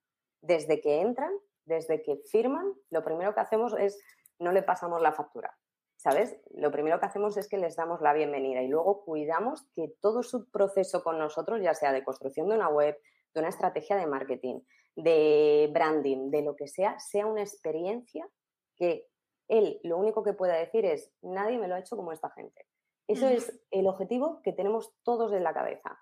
Y entonces casi todos vienen por recomendación. Luego también hacemos alguna campañita en, en ads de vez en cuando, oleadas estacionales y todo eso, y también por eventos. Dentro del sector B2B somos muy reconocidos en, el sector que es más de construcción, por así decir, el azulejero, el sector cerámico aquí, que es muy potente. Ah, eh, claro. Y, y, todo eso, pues ahí te puedo decir que es que nos conoce casi todo el mundo, entonces nos llaman para casi todos estos tipo de eventos sectoriales que se están empezando a digitalizar y todo eso, damos charlas y pues el CEO de mi empresa, que yo le digo el speaker y yo soy la influencer, nos, llamamos así. Ya, en porque plan tú también, tela. en plan coña, pues os puedo decir que da unas charlas eh, que no dejan indiferentes a nadie. Y igual que cuando me toca darlas a mí, pues también me las curro para que sean súper diferentes. En plan de que la gente se quede con la charla y que se queden wow. De, y lo que me han contado me encanta, pues les llamo.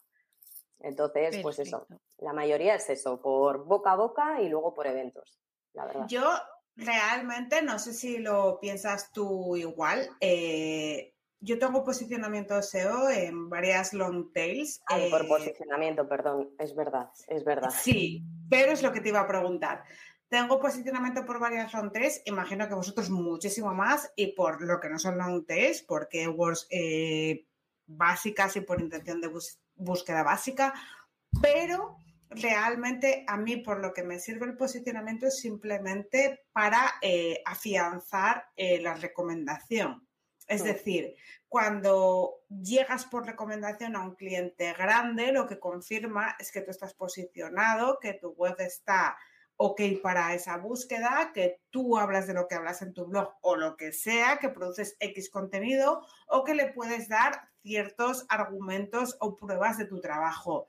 Pero por posicionamiento puro y duro, sin recomendación, mi cierre es prácticamente nulo. ¿En vuestro caso pasa igual o es mayor? Es igual y yo creo que es mm, porque somos servicios ambos. Es decir, cuando es producto, pues claro, eh, tienes la compra por impulso, que es la digital, que es que yo busco algo y lo quiero, lo quiero ya. Nosotros somos servicios, entonces, ¿cómo se comporta nuestro buyer persona? Que nosotros lo tenemos súper estudiado y su customer journey. Lo que va a hacer es, va a tener una necesidad y lo va a expresar en las búsquedas de Google. Ahí les va, va a seleccionar a las que le aparezcan en primera página y nosotros tenemos que estar ahí para todos los servicios en los que atacamos, no para keywords generalistas, sino para long tail según intencionalidad. Eso lo tenemos muy estructurado. Sabemos que ese va a ser el primer impacto y ahí no nos va a comprar. ¿Qué es lo que va a hacer después? Se va a ir a la ficha de Google My Business y va a ver las recomendaciones. Es que esto lo tenemos estudiado con datos reales en, nuestro caso. Entonces, cuidamos mucho con cada cliente que trabajamos que luego nos dejen las, eh, recomendaciones en, la sede que sea, en Valencia, en Castellón o en Madrid. Y una vez que ya ha visto que las recomendaciones más o menos son buenas, va a preguntar también a colegas del sector. Es otro punto de contacto. Por eso cuidamos mucho a los clientes y hacemos que hablen bien de nosotros por, cómo nos dejamos los huevos trabajando para, ellos y para que sea la, la, hostia todo y que la experiencia sea memorable para ellos. Y luego también sabemos, dependiendo del tipo de búsqueda que hacen, si van a X eventos, si pertenecen a X sector, qué tal, en los que podemos estar también presentes. Y a partir de ahí pasando por todos estos puntos de contacto, vuelve a buscar y posiblemente nos acaba llamando antes que dejándonos un mail con, a nivel conversión, ¿sabes? Nos acaba llamando de, oye, os he visto o vengo de parte de, y si no nos dice nada, nosotros siempre preguntamos cómo nos has conocido, porque es información que luego vamos guardando y que seguimos analizando pues ese viaje que tiene el cliente con nosotros desde antes de conocernos. Y que hay que hacer aunque no tengas automatizado, o sea, aunque tengas dos días en tu casa con un Excel, hostia, ¿cómo nos has conocido que sí o no te cuesta cero? ¿Sabes? Exacto. Nosotros lo tenemos en CRM todo y eso es más sencillo para nosotros por el volumen de. Exacto. Gisela. Una, una, pregunta que, tengo yo, porque em, al menos tengo la sensación de que muchos clientes eh, me comentan es que patrocinar eventos, eh, hemos patrocinado un par y no nos ha funcionado. Em, es, em, es cierto que para que tú tengas realmente un, un ROI de, del patrocinio de, ciertos eventos o aparición en eventos, etcétera, hay que aparecer en varios y no, y, no que sean algunos puntuales? No. Ahí, de nuevo, hay que conocer muy bien quién va a ese evento, cuál es el público de ese evento y qué te interesa a ti como marca. Yo cuando negocio un patrocinio, que soy yo las que, la que los negocio de mi marca, no me peleo. ¿Y qué quiero decir con esto? Que no me vas a colocar solo el banner porque no me interesa, a cambio de un montón de pasta. A mí me interesa que me escuchen, ¿sabes? Si, si patrocino un evento y te doy pasta, muy bien que me pongas el banner, pero lo que quiero es que me escuchen, porque ahí es donde voy a preparar yo la sorpresa. Y no para decir, ay, mi agencia es la mejor del mundo, como hacen todos, que me parece aburridísimo. Por favor, consejo a la audiencia que me está escuchando. Nunca, nunca, nunca, prohibidísimo. Si queréis dar una ponencia de la hostia, empecéis ni presentando la empresa en la que trabajáis y diciendo lo larga que la tiene, ni presentándoos a vosotros mismos. Si eres capaz de generar suficiente interés en quien te está escuchando, ya te buscará. Y lo que tienes que hacer es conseguir que te busque luego. Pero no, no pierdas 10 minutos que tienes para conectar con ellos diciendo, hola, soy tal y hago tal. Vale, pues dicho esto, los, los patrocinios tienen un ROI importante dependiendo del público que tengan. Lo que pasa es que no es un ROI directo. ¿Qué quiero decir con esto? No hay una conversión directa en el evento. O sí, el último evento que nosotros patrocinamos, que fue del sector azulejero, marcamos las reglas. Y las reglas es, sí, yo te pago la pasta. Venga, te pongo un banner. Sí, sí, me vas a poner un banner que está muy bien, me va a dar visibilidad, pero además quiero unos carteles fuera. Quiero unos carteles en el comedor donde va a estar la cena, quiero un cartel en el escenario y quiero un cartel además en la parte de entrada, por donde pasa la gente. Venga, vale, tal. Y además me vas a dar una ponencia, porque quiero hablar del sector cerámico y cómo está evolucionando en este sentido, ¿vale? Venga, vale, y te voy a meter en merchant. Vale, a mí el merchant me la suda bastante, pero vale. Entonces, ¿qué es lo que hago? Pienso cómo aparecemos en ese evento. ¿Qué es lo que hicimos? Los carteles estos no iba con nuestra marca, no iba con absolutamente nada, nada más que un mensaje, porque sabíamos que todos los demás iban a poner su marca, carteles enormes con las marcas y que la gente no los iba a ver. El nuestro era oscuro, aséptico, con una frase. Al día se producen seis mil y pico oportunidades en Internet y las estás desperdiciando. Y un QR. Ese era el mensaje que teníamos en los carteles, ¿vale? El QR donde llevaba una landing que hicimos, donde habíamos hecho un estudio de demanda de las oportunidades que hay a nivel internacional para el sector cerámico en el mundo online, ¿vale? Y a partir de ahí hacíamos también captación, porque nos queríamos quedar con el lead. Ese QR iba vinculado con el regalo de Merchant, que el regalo de Merchant era una funda de ordenador, que es como esta que tengo aquí, ¿vale? Una funda para Mac, y lo que hicimos dentro, metimos una cartulina que simulaba ser el Mac y por detrás ponía eh, te queríamos haber regalado el Mac, pero no nos ha llegado el presupuesto. Y sí, somos los de los carteles raros que ves fuera. Somos los que no tienen marca y somos los que te vamos a hacer aprovechar todas las oportunidades de Internet. Y le vuelvo a plantar el QR. Y la charla, obviamente, desvelaba todas esas oportunidades de Internet con ese QR para que además la gente, yo así generase el lead. Entonces, ahí el de marketing, que te paga el, el patrocinio, tiene que ser un poco cuco y tomar decisiones y decir, eh, ostras, con todos no se puede hacer y yo entiendo que cada evento tiene sus reglas, pero si a mí el público me interesa, con mi otra empresa también pasaba. Yo siempre intentaba hacer movidas en los eventos para llamar la atención, ¿vale? pero también había eventos que teníamos que estar sí o sí y solo era poner pasta y lo que te daban pues era lo típico, eh, que te ponen el loguito y la newsletter y no sé qué, y dices, bueno, pero es que va todos los DIRCON del país y todos los directores de marketing del país, entonces tengo que estar. Sé que un ROI directo no me va a dar, pero sé que me va a dar visibilidad y branding. Entonces, tú tienes que ver el evento que es, el público que va y lo que pueda rascar. Yo, desde luego, soy peleona y toca pelotas negociando eventos.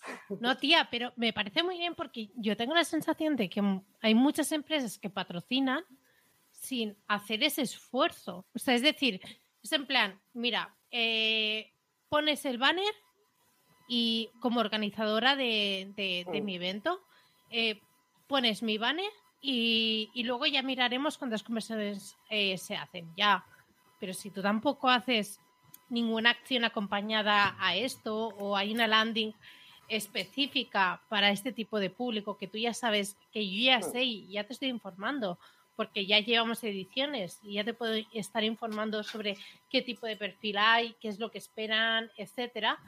Eh, también es verdad que hay muchas marcas que dicen, mira, yo pongo la pasta y hasta que sucede la magia.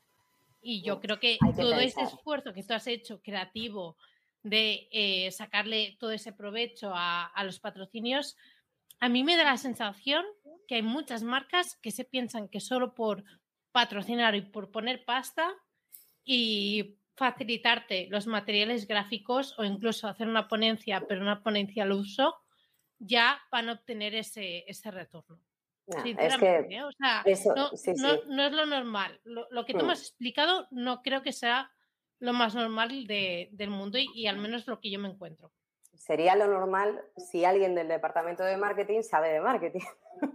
que eso es lo que pasa y sobre todo en las grandes empresas que muchas veces pues la gente de marketing pues a lo mejor pues no tiene la formación necesaria, en otros casos sí, son gente que yo admiro una barbaridad y yo desde luego, mm, es que sabes qué pasa, que yo por cada euro que gasto mm, tengo que saber muy bien dónde lo meto y tiene que darme algo a mí. Y yo entiendo que hay muchas veces que yo voy a trabajar un intangible. ¿Qué es un intangible? Pues el tema de marca, de que mi loguito eh, pues se exponga y lo vea la gente. Y eso no lo voy a poder medir a nivel de money, no lo voy a poder justificar de si yo aquí he metido 2.000 pavos, pues no te puedo decir lo que me ha generado. Sé que me sirve como punto de contacto y, estratégicamente lo habré decidido por I. Pero hay otras veces donde yo sé y veo una oportunidad y digo, ostras, si yo me gasto aquí este dinero, eh, va a ser para ganar esto porque si no, es que yo no estoy para gastar dinero. Bueno, cuando digo yo, digo mi, agencia, no, encima no es mío el dinero, que te entra más carguito de conciencia, que dices, hostia. Sí, sin duda las campañas de branding son las mejores porque son branding, es decir, nadie te va a pedir nada, de hecho no se pide ni siquiera retorno de clics en muchos casos, pero eso solo suele hacer la, grande, la gran marca, ¿no? O sea, gente con muchísimo presupuesto. Sí, pero estamos hablando de eso. O sea, gente de branding no es una. La gente de branding no te patrocina un solo evento. Por ejemplo, Coca-Cola. Coca-Cola tiene dentro de su política eh, patrocinar cualquier tipo de evento deportivo en el área de influencia en el que esté en el embotellador. O sea, y está destinada a esa partida. Les da igual lo que pase. O sea, les da igual que sea un partido de fubito, que uno de balomano, que uno de señoras jugando al bridge es que te lo va a patrocinar, es que lo tienen que hacer. O sea, Pero luego es muy interesante, por ejemplo, eh, cuando estaba en Madrid, tienes que escoger muy bien lo que patrocinas por dos cosas. Uno, por afinidad del buyer persona que participa en el evento y dos, por el territorio en el que tú te quieras posicionar. ¿Qué quiero decir con esto? Muchas veces en marketing analizamos la competencia desde el punto de vista de este tío hace lo mismo que yo. Y eso es mm. un error. Para mí, competencia es cualquier otra marca que capitaliza la atención de mis buyer persona. Y no necesariamente va a ser una agencia de marketing. Es que a lo mejor el corte inglés es competencia para mí, porque quiero entender qué coño está haciendo el corte inglés para llamar la atención a los directores de marketing que son a por los que yo voy. O Audi, mm. quiero saber qué hacen como marca, porque hmm. ahí es la única referencia que yo voy a tomar. A mí lo que haga la competencia me da igual, porque haremos todos lo mismo todo el rato si me estoy fijando en ellos. A mí me interesa quién les llama la atención. En Madrid sucedió que una empresa, mm, eh, cuando estaba trabajando allí, pues un, cliente que es una gran compañía eléctrica, no voy a decir el nombre, quería posicionarse en el territorio de la mujer y quería Hmm. ser asociada a impactar a las mujeres. Hmm. ¿Qué es lo que hizo? Pues dentro de sus patrocinios comenzó a patrocinar eventos deportivos para mujeres, Sí, sé qué marca es. pues eso. No lo Eh. No, no lo voy a decir, obvio. Pero bueno, que, que- que es bastante obvio, es bastante Sí, obvio, pero yo, no, yo no lo puedo decir. Eh, y, y luego también, pues, eventos de charlas a lo mejor como las que puede hacer Gisela o lo que sea, si son mujeres las que son las ponentes y sabes que el público es eminentemente femenino, pues te patrocino. Por eso te digo, Gisela, tú para tu evento no te cierres solo a patros que se dedican al marketing, que son o Claro. los de hosting o las herramientas o lo que sea. Oye, que tú tienes un territorio que si analizas los datos de tu audiencia del evento, que por cierto, tengo que decir que es un, mm, por no decir el mejor evento, y me aburren mogollón los eventos que se hacen online, porque todos hablan de lo mismo, de No me ese digas eso y que me muero, ¿eh? O No, te lo juro. me- Y, me y te lo dije, te lo dije cuando lo vi, eh, o sea, y te di la enhorabuena porque para mí era de los mm, primeros eventos profesionales de verdad que organizaba una persona que no pertenece al mundillo de trabajo en el que yo me muevo, ¿sabes? Y estoy harta de ver eventos de este tipo y digo, joder, otra vez estoy contando lo mismo, otra vez tal. Y de repente dices, yo al menos las charlas que vi me gustó mucho. Lo importante no es la cantidad de suscriptores que has conseguido, ni de registros. Lo importante es que mires quiénes son y cómo son. Porque eso a lo mejor a una marca como una gran eléctrica, como una cervecera molona, pues le puede interesar. Sí. Si O como, o, como, o como lo que digo de Coca-Cola, pero Coca- Coca-Cola tenía un tema que es deportivo, cualquier cosa de deporte, eh, es que te- había que patrocinarse, era política de aquella. Pero es que ¿quién no te dice que hoy en día no sea política si le mandas un dossier patrocinar cualquier evento eminentemente femenino? Es que no sé cómo están las políticas ahora, ¿no? Bueno, Entonces hay sí que aprovechar también que- toda esta parte, ¿no? También de. Obvio. de, de Tú en el, en el dossier que hagas del evento tienes que contar bien la historia. Y Hostia, que- pues mira, te pasaré el dossier antes, porque pues empezaré pásamelo, ya, por favor. porque hay, cier- hay ciertos patrocinadores que me, me interesan que estén porque, porque sí, y eh, para que cierren ya el preso, porque es que si no, llegas en septiembre y te dicen, no, ya lo tenemos cerrado, y dices, mierda, tenía que haber llegado antes. Pues te lo pasaré y destrozamelo, por favor, de todas las maneras posibles, y, y yo encantada. Sí lo haré, así lo haré. Oh. Pues bueno, nos estamos yendo un poco de balas porque son las nueve de A la ver, noche. es lo que había. Venía entonces- Ana Mata. Hostia, eh, o sea, Sí. era de esperar. Sí, hombre, pero vamos, vamos a dejarla un poco vivir también. Entonces te vamos a hacer ya preguntas personales, ¿eh? Que son las que quedan, porque yo sabía que te hacíamos tres preguntas y tú te vas a expandir en tema profesional, que íbamos a flipar y que realmente quien quiera saber más que te pague una consultoría, que estas cosas se pagan y punto, ¿no? Y Y bueno, ya iré- me caen bien se las regalo, pero como no me cae bien nadie, pues las voy a cobrar. Bueno, pues yo voy a ir a verte, te invito a casa de mi padre, que tiene una piscina japonesa, te haces el Oye, largo y también, luego ¿eh? me lo me cuentas. Ah, pues No me Bueno, a ti, te, a ti te hago la piscina y luego hago la consultoría con ella. Es broma.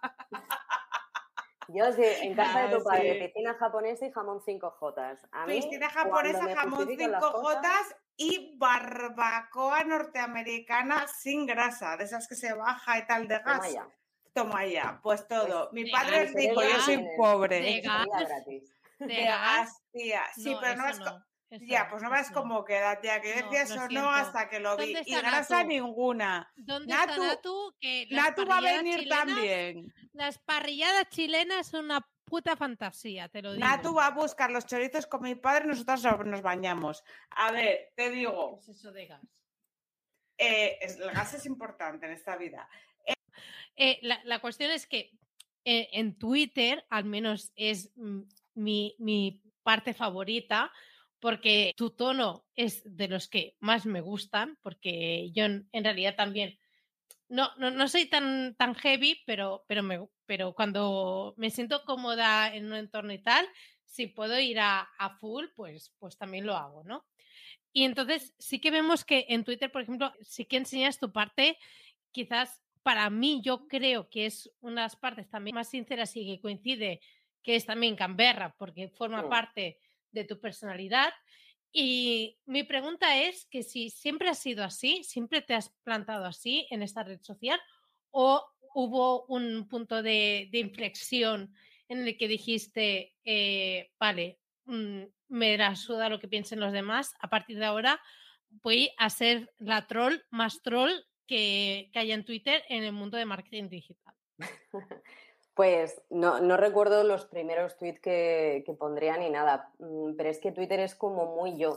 O sea, eh, de hecho, eh, si ves mi blog, aunque lo tengo que no actualizo desde 2018, creo que no he escrito un post, o desde 2017, imagínate, eh, el tono en el que escribo es un tono súper diferente. ¿Por qué? Porque cuando yo empecé a ver el potencial que tenía el tema de, del marketing a nivel externo, yo siempre he trabajado en empresa, pero sí que me apeteció compartir en mi propio blog, pues tener mi propia marca.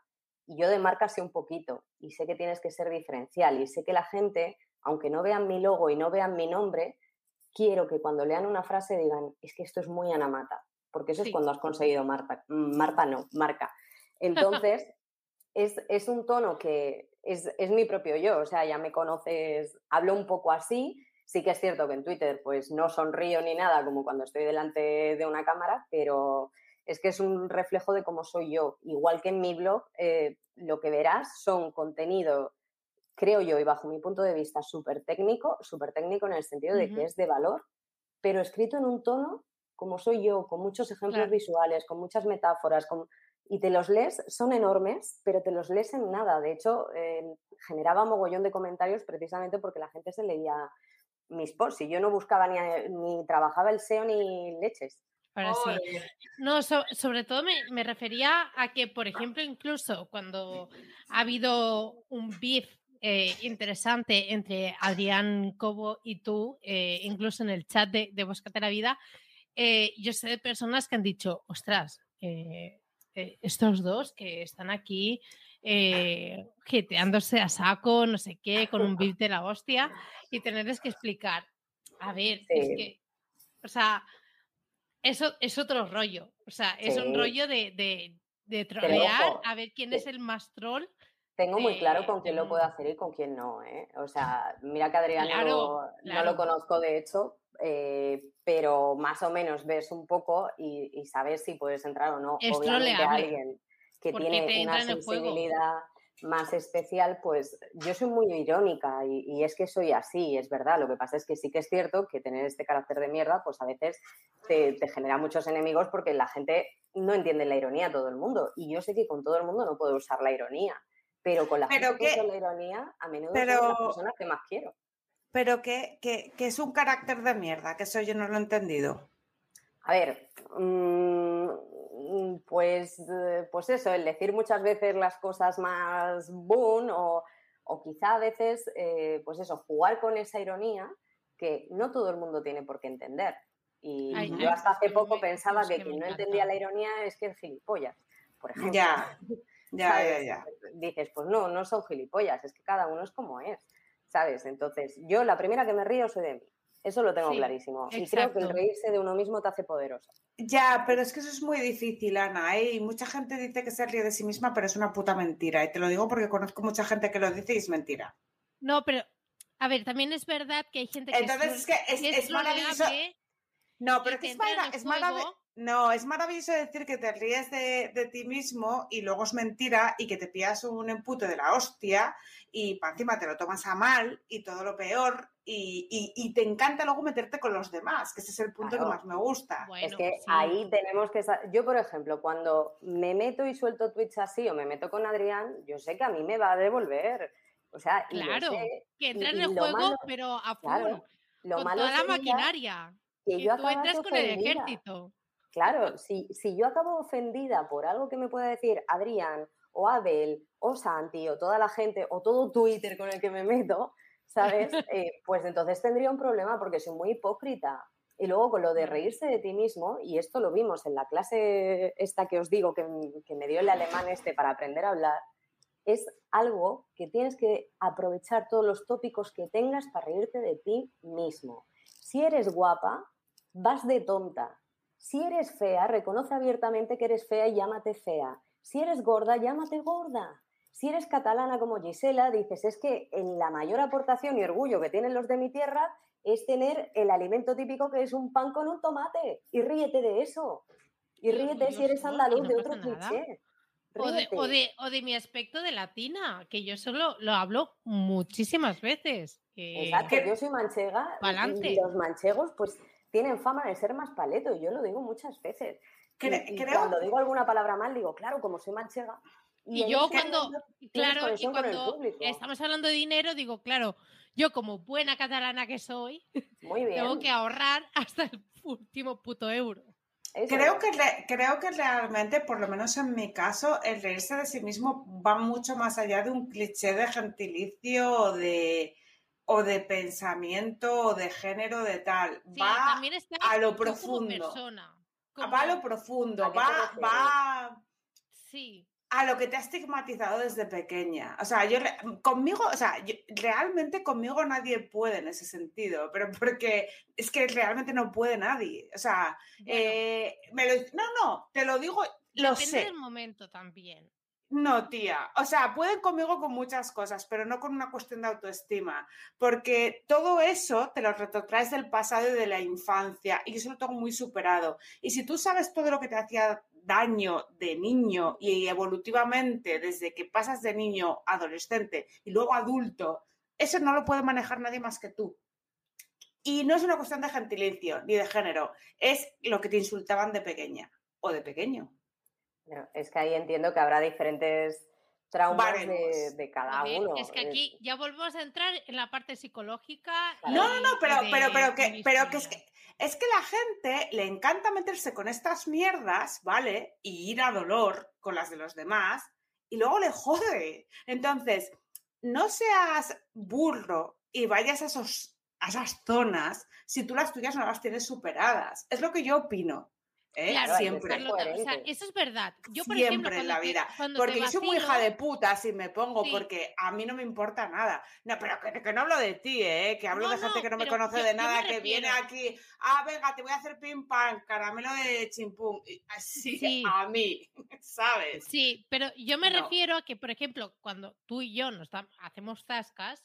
Sí, pero que no, no estoy hablando, no estoy hablando de eso, ¿eh? Es que yo sé que el que eh, la que tú me devuelvas, mm. pues eh, pues me voy a preparar para la próxima. Pero, también te digo que es diferente. La gente... No, pero, pero, no estoy hablando de eso, estoy hablando de gente que mete este tipo de cosas en negociaciones, por ejemplo, en temas laborales, ah, en temas afectivos. Es que esto se hace, esto se hace. También hay ciertos. O no se hace, Ana, o no se hace. O la gente no es así. Eres un hijo de puta y ya está. es como digo. Ya, pero es que la gente es una hija de puta. O sea, lo, siento. pero es que la gente es una hija de puta. A mí me encanta hablar del arco iris, pero el arco iris sale muy pocas veces. Por eso es un fenómeno ¿vale? Porque sale muy pocas veces. Lo normal es la oscuridad. Y la gente es una cabrona. Y la gente va a donde duele. Y que la forma de que no te hagan daño es que tú esas cosas las tengas superadas. Y que las manejes. Y que seas el primero que te rías de ti. Y, que como entiendas como dijo la gran Paquita Salas, no son haters, son hijos de puta. y que, sí, entiendas también otra cosa, Carlota, querida mía. Tienes otro sesgo que es generalizar.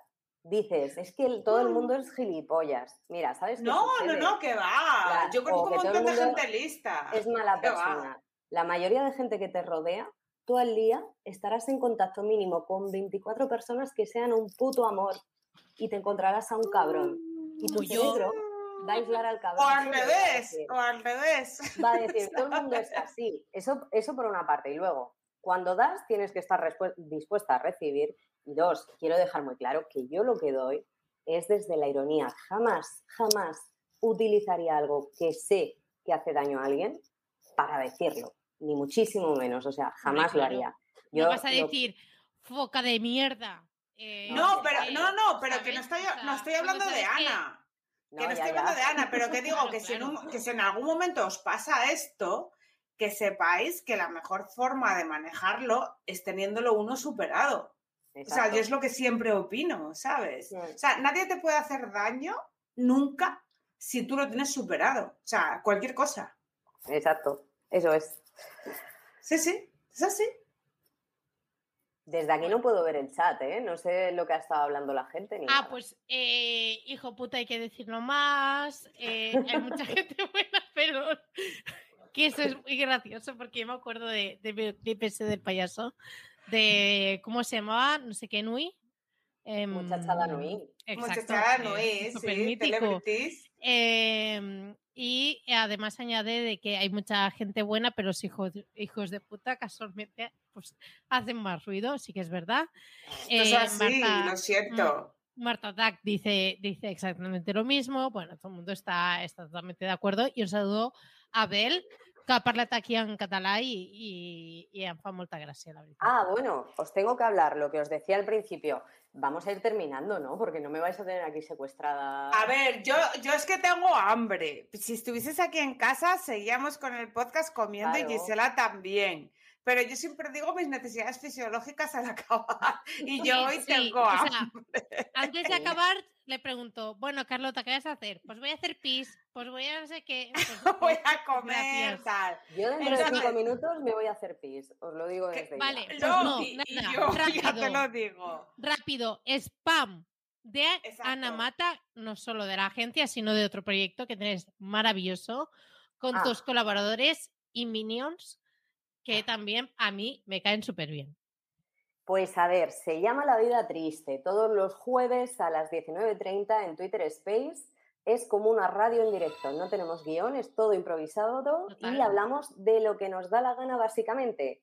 ¿Y por qué hacemos esto? No buscamos ningún retorno, no buscamos que nadie aprenda nada. Yo creo que el mundo está saturado de información, de aprender. Lo que busco es que la gente se entretenga y se ría un ratito con nosotros o de nosotros. Da absolutamente igual. Y estamos Santi Alonso, Arancha Saez, que no sé si está por ahí, si no, luego me Sí, cabrearé. claro con que ella. está, vamos. Creo que estaba viajando. eh, Igual estaba viajando o estaba Y por el ahí. nuevo- sí. Que no, que no, que está aquí en el chat. Lo está Ah, ya ha todo. unido. El nuevo fichaje del programa, que es un chico sorprendente que se llama Abel. Y ahora es cuando os voy a hablar de Abel, ¿vale? Os voy a Però hablar bueno, de Abel Abel, porque això no m'ho havies dit abans, eh? Abel es un chico muy tímido. ¿Y sabéis qué pasa? Que no sé por qué coño os tiene idealizadas a las dos, ¿sabes? O sea, sois como seres inalcanzables para él. Esto, para que veáis luego, y esto os lo digo completamente en serio, ¿eh? lo que hablabais al principio de la gente nos tomará en serio, pues Abel, y, si, y os pasaré la conversación por Telegram si es necesario para que me Por favor, veáis porque es que yo no me lo creo. os ve como dos personas inalcanzables. ¿Qué sucede? Que él tiene un podcast que se llama Webificando, que es sobre side projects y tal. Yo lo Sí, esta sí, mañana claro. y, Yo- y es molón. Entonces, Sí. Abel, que es un chico muy justo, aunque muy lento a veces, eh, lo que dice es, joder, es que solo estoy entrevistando a chicos y quiero entrevistar a chicas. Y a mí me encantaría a Gisela y a Carlota, pero las veo súper inalcanzables. Y yo he Que dicho, no. Vamos, right now. Pero que vamos ya. Se lo digo yo a ellas. Así que el compromiso es que le digáis que sí y que cerréis acuerdo Claro. él, que os quiere entrevistar, le hace mucha ilusión. Tenéis un. Vamos, vamos, Abel, vámonos, això vámonos, no sisplau. Eh, os ¿cómo quiere por separado, ¿eh? Os quiere por separado porque así tiene para Vale. los programas. Ah, bueno, Vale, vale. Pues es que como es yo se- catalán, economiza también. Economizar, vale. Jo molo Yo, molt a- més, eh? Que la Carlota, jo, jo, jo, jo t'aviso. Bueno. Yo no entiendo una puta mierda lo que estás diciendo, pero a mí que me diga dónde tiene el calendario y, y lo cuadramos. Eso es, pues eso, que sepáis que el chico decía que le daba mucho palo porque os veía que no os iba a interesar. Mira, porque yo entre eso y la y botella, yo ya soy Britney Spears. O sea Madre que- mía, qué reinonas. Tenéis y, merchan de la, y todo. la alfombra. Bueno, pues saco yo el mío también. Claro, tío. Oye, sabandijers, que os quiero. Os voy a hacer Muy de oro, chavales. Y muy majos los de Sabandíger, por cierto, también. Lo tengo que Sí, es que son, son, son la hostia, mis, mis chavales, que los quiero mucho yo. Oye, y cualquier persona que nos quiera llevar, eh, nos quiera entrevistar o lo que sea, eh, vamos. Cualquier persona que nos quiera sacar de paseo, darnos de comer y beber, nosotras los mejores somos, somos como perritos. Bueno, Pero comer y beber gratis, ¿eh? voy a echar una mano a, a Abel, voy a echarle otra mano. Abel, ya te he cerrado dos entrevistas, me debes dos favores, te voy a hacer un tercero. Chicas del chat, que tengáis o side project o que os dediquéis a estas cosillas, hablar con Abel, que quiere entrevistar a mujeres y es verdad que solo ha entrevistado a hombres y necesitamos equiparar la balanza. Pues Por favor, también lo que por vamos a hacer. Lo que vamos a hacer es en el grupo de Búscate la vida en Telegram, en el que tenemos a muchísimas personas también, vamos Ah, a también hacer este llamamiento. Pero yo no lo haría, porque entonces vais a dejar de ser inalcanzables para él. Como os vea muy majas, vais a perder el tono de divas y estrellas que os tiene. Eso, eso, Ya, no se puede hacer, no se puede. Claro, Carlota, díselo tú que lo haga sufrir un poco. O sea, no, no podéis ponérselo tan fácil. Las Pero que a ver, son divas son divas. No, y yo Una tengo, yo cosa, tengo alma Ana. de diva. O sea, yo siempre. No lo soy, Bueno, pero tengo sé, diva. O sea, escúchame. Vamos a dejar a ver bien. ¿Y lo tuyo para cuándo? A ver, venga, tu spam acabó ya. ¿Qué Ah, más lo mío sí, ya está, lo de la Ya vida está. triste. Ya está, y que si me Ya quieres está. seguir en Twitter y si no, pues, pues vale. Pues, Que te follen. Que os den a todos y a todas. que Bueno. Que te den. Oye, yo tengo que ir al baño y tengo hambre. ¿Cómo lo veis? ¿Lo Vale, dejamos? me parece, y- me parece un- A una mí no maravilla. llevarme la cámara al baño, que yo quiero mear a gusto. ¿eh? Bueno, Ana, nada, te despedimos ya. eh, igualmente vamos a tener otra sesión sí o sí, porque es necesario. Yo sé que Tribus urbanas, tribus Sí, por urbanas. favor. Tribus Sí, por urbanas, favor. por favor. eh, yo, vamos. Y cada una disfrazada de una tribu. Yo soy una tribu, yo soy una tribu yo misma. Sí, tú sí, tú sí. Y yo voy a cumplir mi sueño de ser emo. Me voy a comprar esa pintita de, de lacito y de todo, vamos. No, pero te tienes Pero- que cortar el flequillo, tía, y dejártelo caer por mierda, un me ojo. pongo una peluca. Bueno. sí, sí, eso es así. Entonces, a ver, Carlota, déjame acabar, por favor. Muchísimas gracias, Ana. Eh, no va a ser la última vez que pases por aquí, sino va, es la primera por la que pasas por aquí. Nosotras estamos encantadísimas. A nosotras nos caes bien. No sé nosotras si ahora te caemos, si, si- Venga. si seguimos manteniendo eh, ese caísmo. No, me habéis caído bien al final, ¿eh? Me habéis ah, caído vale, bien. bien. Y si hacemos el programa emo, me caeréis mejor. O sea, el Emo, emo forever. Yo, yo voy con, yo sí que voy con la pinza y el flequillo. Fotos así. Bueno, es igual. No, o sea, no.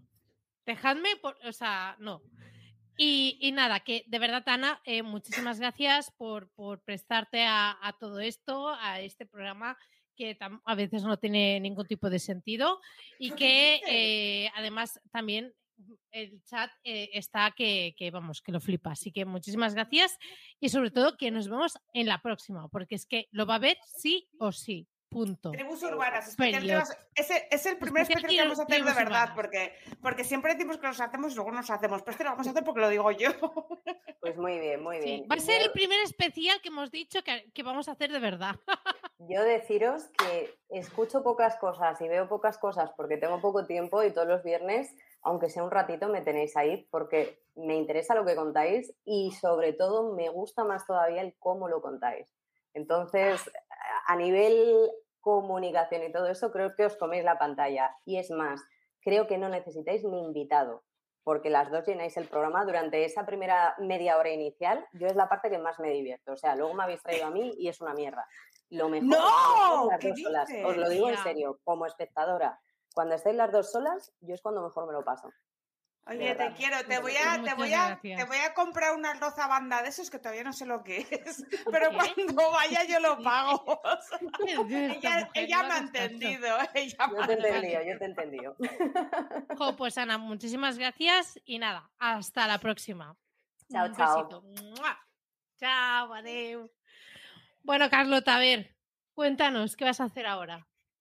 Tía, tengo ganas de hacer pis y tengo que ir, pero tengo muchísima hambre y no sé si hay comida para que yo coma cosas que no sean de dieta, porque llevo una semana a dieta. ¿No me ves la cara más chupada?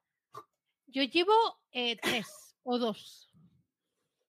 Tía, pues yo he adelgazado La 300 semana que viene voy a por ti. y voy Ah, a- bueno, pero escucha, que ahí nos vamos, nos vamos a beber Bueno, la sierra y nos, la vamos a comer. Como si no fuese, como no hubiese. Un mañana. Cerveza, comida como si no hubiese mañana, ya te lo digo. Secreto ibérico, pichón, eh, ternera a la brasa, todo vegano, todo vegano. Sí. Todo real food. bueno, en fin. Eh, real, real es que se mate se a la brasa. Bueno, ya está, que vamos.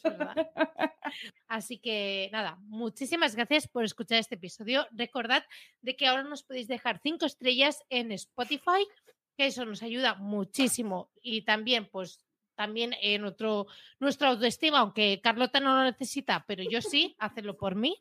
Y eh, también seguidnos en Twitter en arroba búscate barra baja la vida. Y también, finalmente, recordaros que tenemos un, grupo espectacular en el que hablamos de muchísimas cosas más. O sea, es Búscate la vida ampliado por mil en Telegram. Que para ingresar solo vas a tener que eh, irte a eh, las notas del programa. Así que nada, muchísimas gracias y hasta el próximo episodio. Adiós.